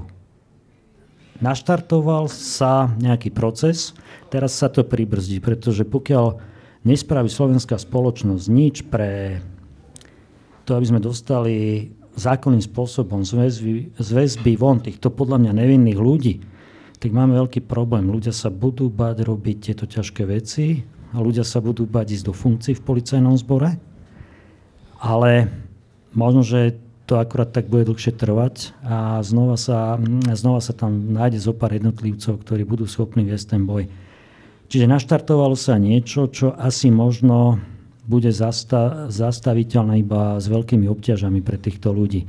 A tie kauzy, ktoré sú rozbehnuté a ukážu v celom rozsahu rozvrat, ktorý tu bol za pána Fica, tie kauzy nebude možné zvrátiť. Tie veci sa budú prejednávať pred súdmi, budú tam sedieť novinári slovenská verejnosť bude mať k dispozícii informácie z týchto kolení. O tom som presvedčený. Iba kratučko.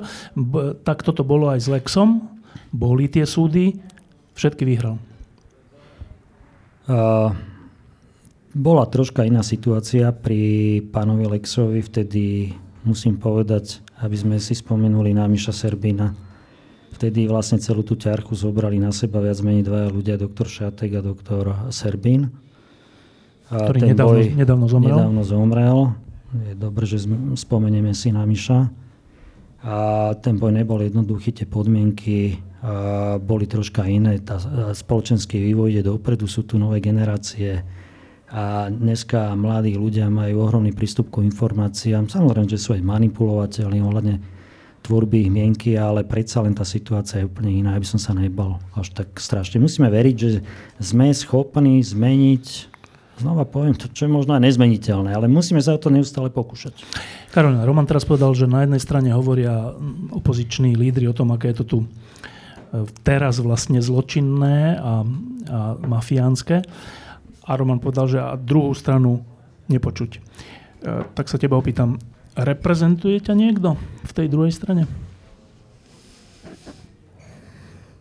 No ne, nevidím tam nikoho. A, akože tak zase takto tá politika, alebo teda tá druhá, ak sa bavíme politicky teraz, tak uh, nikdy tam asi nie je niekto, s kým vieš nejak úplne súznieť, aj keď ideš voliť, tak asi nečakáš, že si vyberáš nejakého partnera alebo niekoho takého. Ale tak momentálne, áno, bolo, ak by boli voľby zajtra, tak bolo by to pre mňa náročné uh, voliť tak, že som s tým spokojná. Uh, neviem, koho by som volila úprimne, ale samozrejme by som niekoho šla voliť.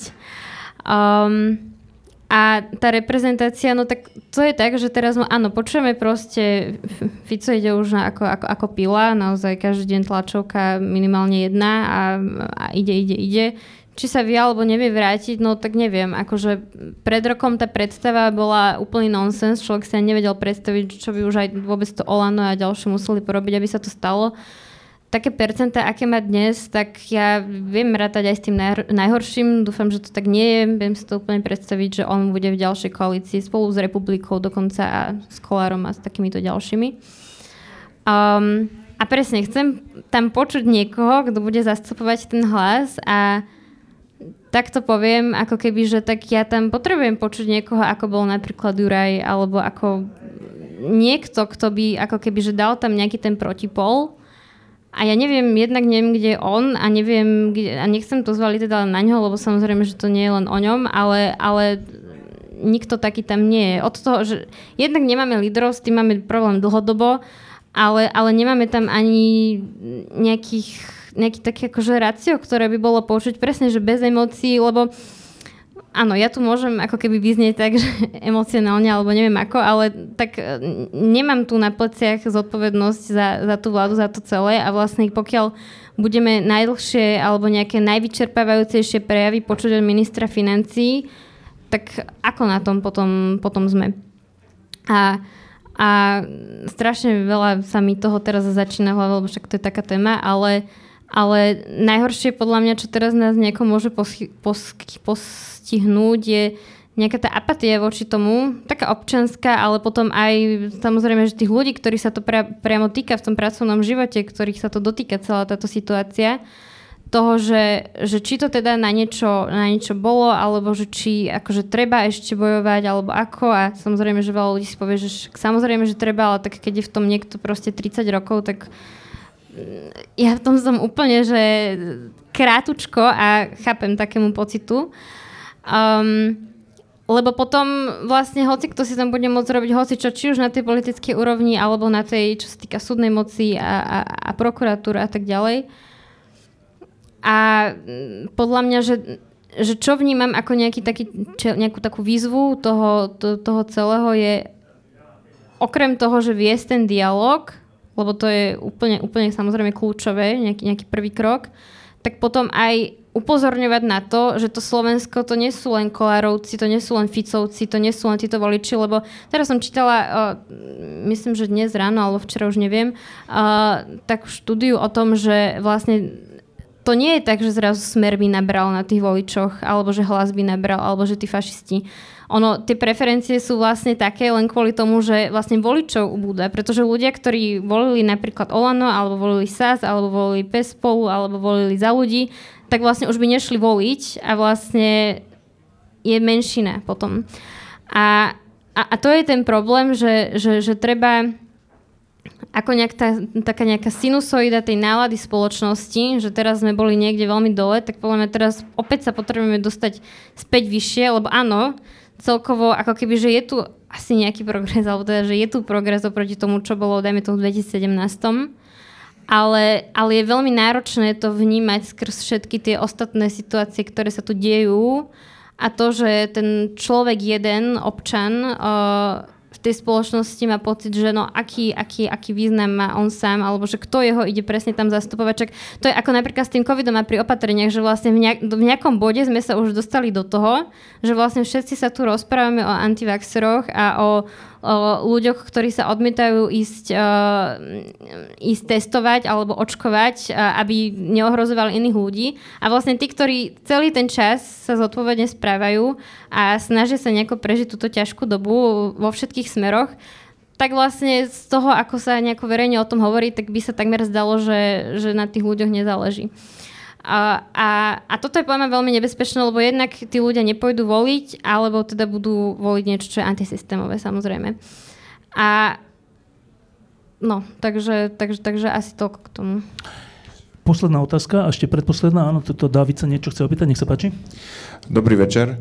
Ja sa chcem spýtať Karolíny, naviazať na tú otázku Štefana, že v situácii dnešného kvázi súboja názorov a súboja v rámci policie a OČTK, existuje nejaký vesmír alebo nejaká situácia, ktorá by vás a nás, Karolina, vrátila naspäť na námestie a že čo by sa muselo stať, o čom sa bavíte vnútri vlastne zaslušné Slovensko, že čo by to bolo, aby sme aj vy, aj my sa vrátili tam, kde sme boli pred troma rokmi. Ďakujem.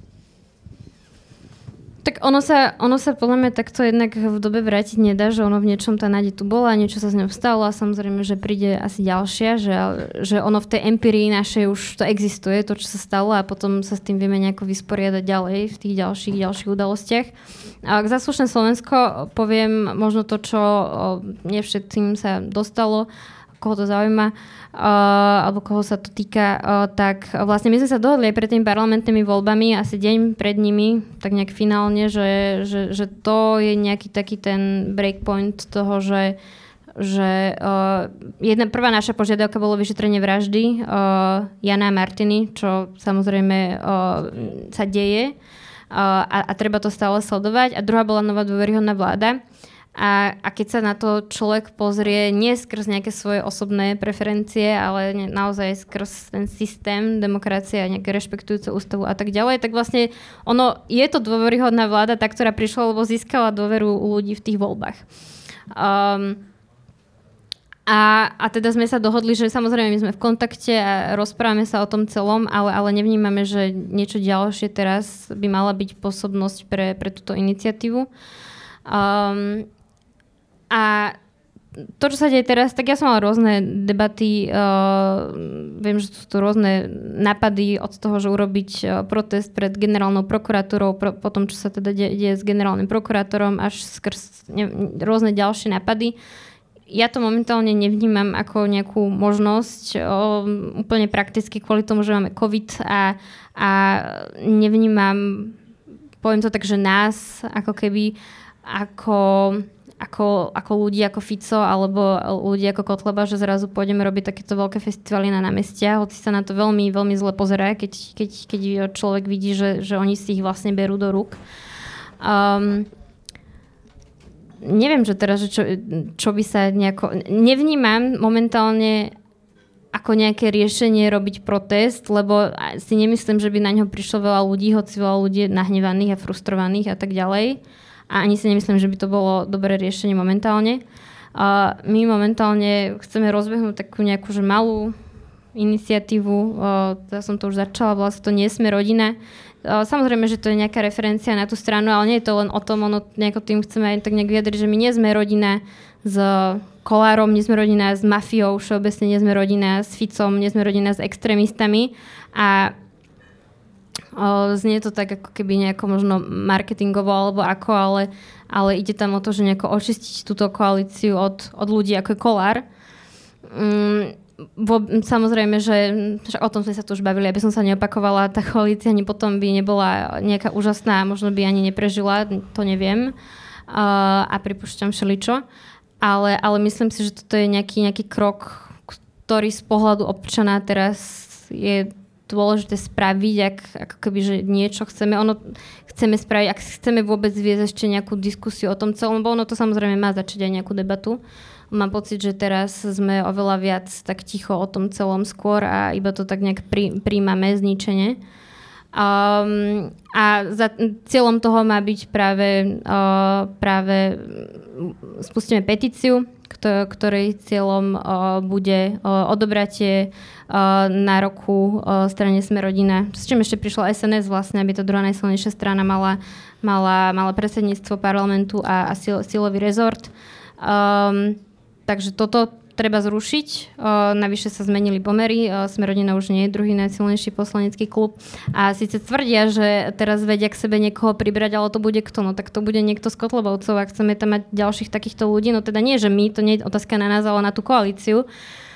A opäť to súvisí podľa mňa s tou dôstojnosťou tej koalície, že ak si chce nejakú zachovať, tak to nemôže byť tak ako Harabin, keď vlastne jeho nevykázali z tej siene, ale on až sám nakoniec uh, nakoniec odišiel. A to sú také gestá, ktoré sú veľmi dôležité, že vlastne ono na tom možno nezáleží, ale vlastne záleží, či ten kolor ide sám, alebo či oni, oni ho vyhodia. A, a podľa mňa je dôležité, aby aj pre nejakú tú nádej pre tých ľudí proste on bol ten, ktorý bol odtiaľ vyhodený a nie on bol ten, ktorý zrazu nejako odišiel a sám sa rozhodol, že čo bude s osudom tejto vlády a krajiny. E, posledná otázka. Um za ten rok a pol sme zažili všeličo a teda naozaj teraz ide ďalšia vlna pandémie, o ktorej sme nehovorili, lebo o tej sme tu hovorili s mnohými veľakrát. Ale okrem tej pandémie sme zažili neuveriteľné veci. Um, nedávno vyšli dva rozhovory verejne ľudí, ktorí sa popriznávali k tomu, ako fungoval celý ten systém. Uh, jeden bol pán Mako jeden bol pán Slobodník, uh, ktorí hovorili venku o tom, na čom sa zúčastňovali.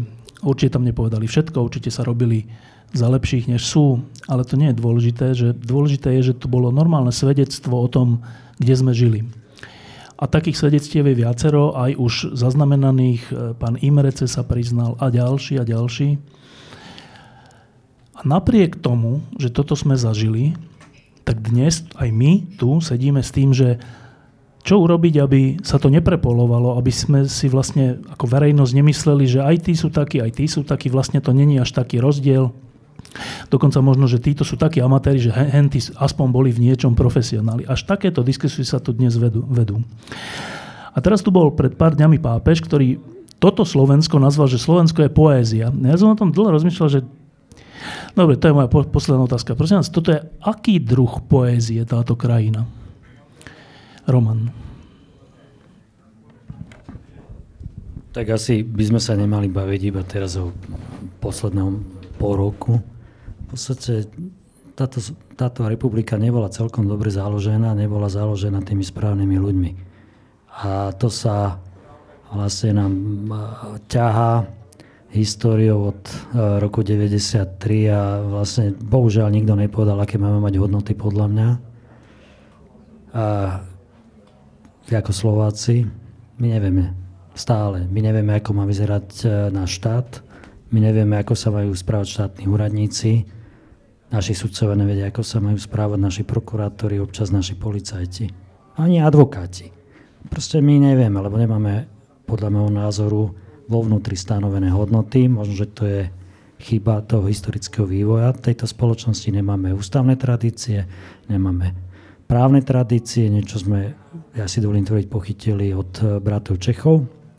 A to sa ukazuje, že to je málo a potom, keď máme eh, tieto problémy, aké zažívame dnes, nemáme vlastne tie skúsenosti, že ako to riešiť, sme príliš emocionálni. Eh, inak bol som revolučnejší možno niekedy ešte ako i, takže nejako nechcem spochybňovať vaše pozície ani postoje. A a otázne, že akú máme históriu. Ja stále hovorím, keď nevieme, akú máme históriu, začneme si ju tvoriť. Ale máme problém, lebo nám odchádzajú mladí ľudia a vlastne odchádzajú ľudia, ktorí by raz mohli spravovať tento štát a mali by ho spravovať. Neradi sa vracajú. A tá pozícia není dobrá východisková. Troška sa zmenili samozrejme vec časom aj zahranično-politické pomery ktoré nie sú moc priaznivé na to, aby sme mali ten pozitívny vplyv z Európskej únie, menej rozkladný vplyv z východu. A mm, proste musíme dospieť a musíme si začať budovať normálny právny štát. Je otázka, že či tu niekedy existoval. Skôr by som tvrdil podľa mojich skúseností, že nie. Keď takto odpoviem, tak ešte ako poviem, že som vyčerpal 1% tejto otázky, ale už nechcem asi o tom viacej hovoriť, lebo ani Dneska není na to priestor. Nebojme sa meniť to čo sa javí ako nemenné. Proste sme povinní, ja mám pomaly 60 rokov, ja som naučený, nie vo veľkých skupinách, viete, že ste ma pozývali, ja som nikdy nešiel ani na tie námestia. A ja väčšine teda som mal tú pozíciu, ako že som sám proti tomu stal a jedna jediná cesta aj teraz, keď máme akékoľvek problémy, musíme zadefinovať, v čom je ten problém a odôvodniť si tú pozíciu aj oproti tým populistom, ako je podľa mňa pán Fico, prípadne pán Pellegrini, a to už nehovorím o fašistoch a podobne. Musíme zdôvodňovať, stačí, aby sme našli ku všetkému nejakú argumentáciu. A to sú aj tieto problémy, ktoré dneska sú tu. Rozmeňme si to a poďme riešiť jeden problém po druhom. A mm, možno, že to pohneme dopredu. Karolina, čo je pre teba, čo cítiš, keď, keď sa pozeráš na dnešné Slovensko? Tak ja vo veľkej miere súhlasím samozrejme s tým, čo bolo povedané. Myslím si, že to, že, že my nemáme identitu a vlastne od toho vyplýva aj to, že vlastne nevieme, kým chceme byť, pretože v niečom človek musí vedieť, kým je, aby vedel, aký lepšou verziou seba chce byť, keď to tak nejako poviem. To znie tak príliš nejako motivačná literatúra, ale rozumieme si. Um, a to je problém, lebo potom vlastne máme tú časť, e, podľa mňa e, strašne to je, tak, ja neviem, že nie som psycholog, taký nejaký keby, že štokholmský syndrom, až to, že vlastne máme čas ľudí, ktorá od toho, že strašne sme um, strašne nemáme ako takú guráž, alebo ako to povedať, pretože máme pocit, že nemáme, neviem, dosť dobrú krajinu, dosť veľkú krajinu, dosť dobrú históriu a, a tak ďalej, že, že nevieme si vlastne preto povedať, čo chceme. A je to taká, taká ostýchavosť a všetko to a tým pádom potom to nechávame častokrát ľuďom, ktorí naopak sa bijú do že vlastne my sme tá najlepšia krajina na svete, ktorá má Tatry a halušky. A uh, vlastne v tom spočíva naša hrdosť a na tie na, naše akože skutočné kvality, ktoré sú tí ľudia na konci dňa, tak akože zabudáme alebo idú do ústrania, alebo respektíve nevieme im pridať hodnotu. Uh, však vlastne už také kauzy ako to, že máme tu ministrov alebo ľudí, ktorí sú plagiatóri a ani sami si nejako nevydreli vlastné vzdelanie alebo tú kariéru, tak na to už ani nemyslíme, lebo to už pri tých všetkých ostatných problémoch uh, je jedno, tak ako, ako chceme budovať tú krajinu, kde nejaká, nejaké hodnoty ako nejaká česť alebo, alebo spravodlivosť a tak ďalej, že my ich nevieme žiť a reálne pretavovať a možno vieme častokrát žiť podľa zákonov, ale nevieme ich robiť niekedy spravodlivo vlastne, alebo že eh, neviem, je, je, je to také. A, a táto nejaká... Mm, nejak, nejaká, nejaká identita toho, tá ostýchavosť, on to súvisí podľa mňa, keby sa nejako geopoliticky rozprávame aj s takou európskou ostýchavosťou, v niečom je to také podobné, aj keď sa to môže zdať také zvláštne, že však my asi nie sme takí európsky, keď sme na tom východe. Uh, jednak je podľa mňa pre nás kľúčové naozaj to, aby či už tam bude ten kolár alebo ďalší kolár nejaký iný po ňom alebo iné strany, uh, potom uh, nesmieme ohýbať to, no respektíve podľa mňa nesmieme ohýbať uh, zahraničné politické smerovanie, ktoré momentálne máme, pretože Európa je náš priestor, je náš domov a že my nie sme žiadne Rusko, ani Bielorusko, ani to Maďarsko, ktoré, ktoré, ktoré ňou už nie je. A tak, tak isto ako, ako tá Európska únia si nevie vybudovať nejaké svoje miesto vo svete, čo by malo, eh, či už bezpečnostne, alebo, alebo všeobecne ako nejaký demokratický líder, keďže Amerika ním už veľmi dávno nie je, um, tak aj to Slovensko musíme nejako, ako keby, že treba to povzniesť a a opäť to končí na tých ľuďoch, ktorí to tu tvoria. A, a je to podľa mňa potom veľmi ťažké, lebo my máme veľmi veľa šikovných ľudí potom aj v zahraničí, ktorí odchádzajú a vlastne tuto to zostáva na pleciach pár ľuďom, keď to tak poviem, lebo akože malo by, by ich, ich byť oveľa viac podľa mňa a je to potom náročné to nejako budovať. Ale, ale treba neviem, nenechať to tak, aj keď to znie tak strašne klišoidne, už takto končím ale tak sme krajina, ktorá je mladá, ktorá vlastne nevie úplne, čo robí, ale nesmieme tu nechať diktovať ten smer ľuďom, ktorí sa to snažia ukradnúť do niečoho úplne opačného. A teraz sme na úplne poslednú otázku odpovedz jedným slovom. Karolina, ty si teraz v Prahe, možno budeš ešte niekde inde študovať. Myslíš, že sa sem vrátiš? Dúfam, že sa sem vrátim. Chcem sa vrátiť. Karolina Farská, Roman Kvasnica, ďakujem, že ste prišli.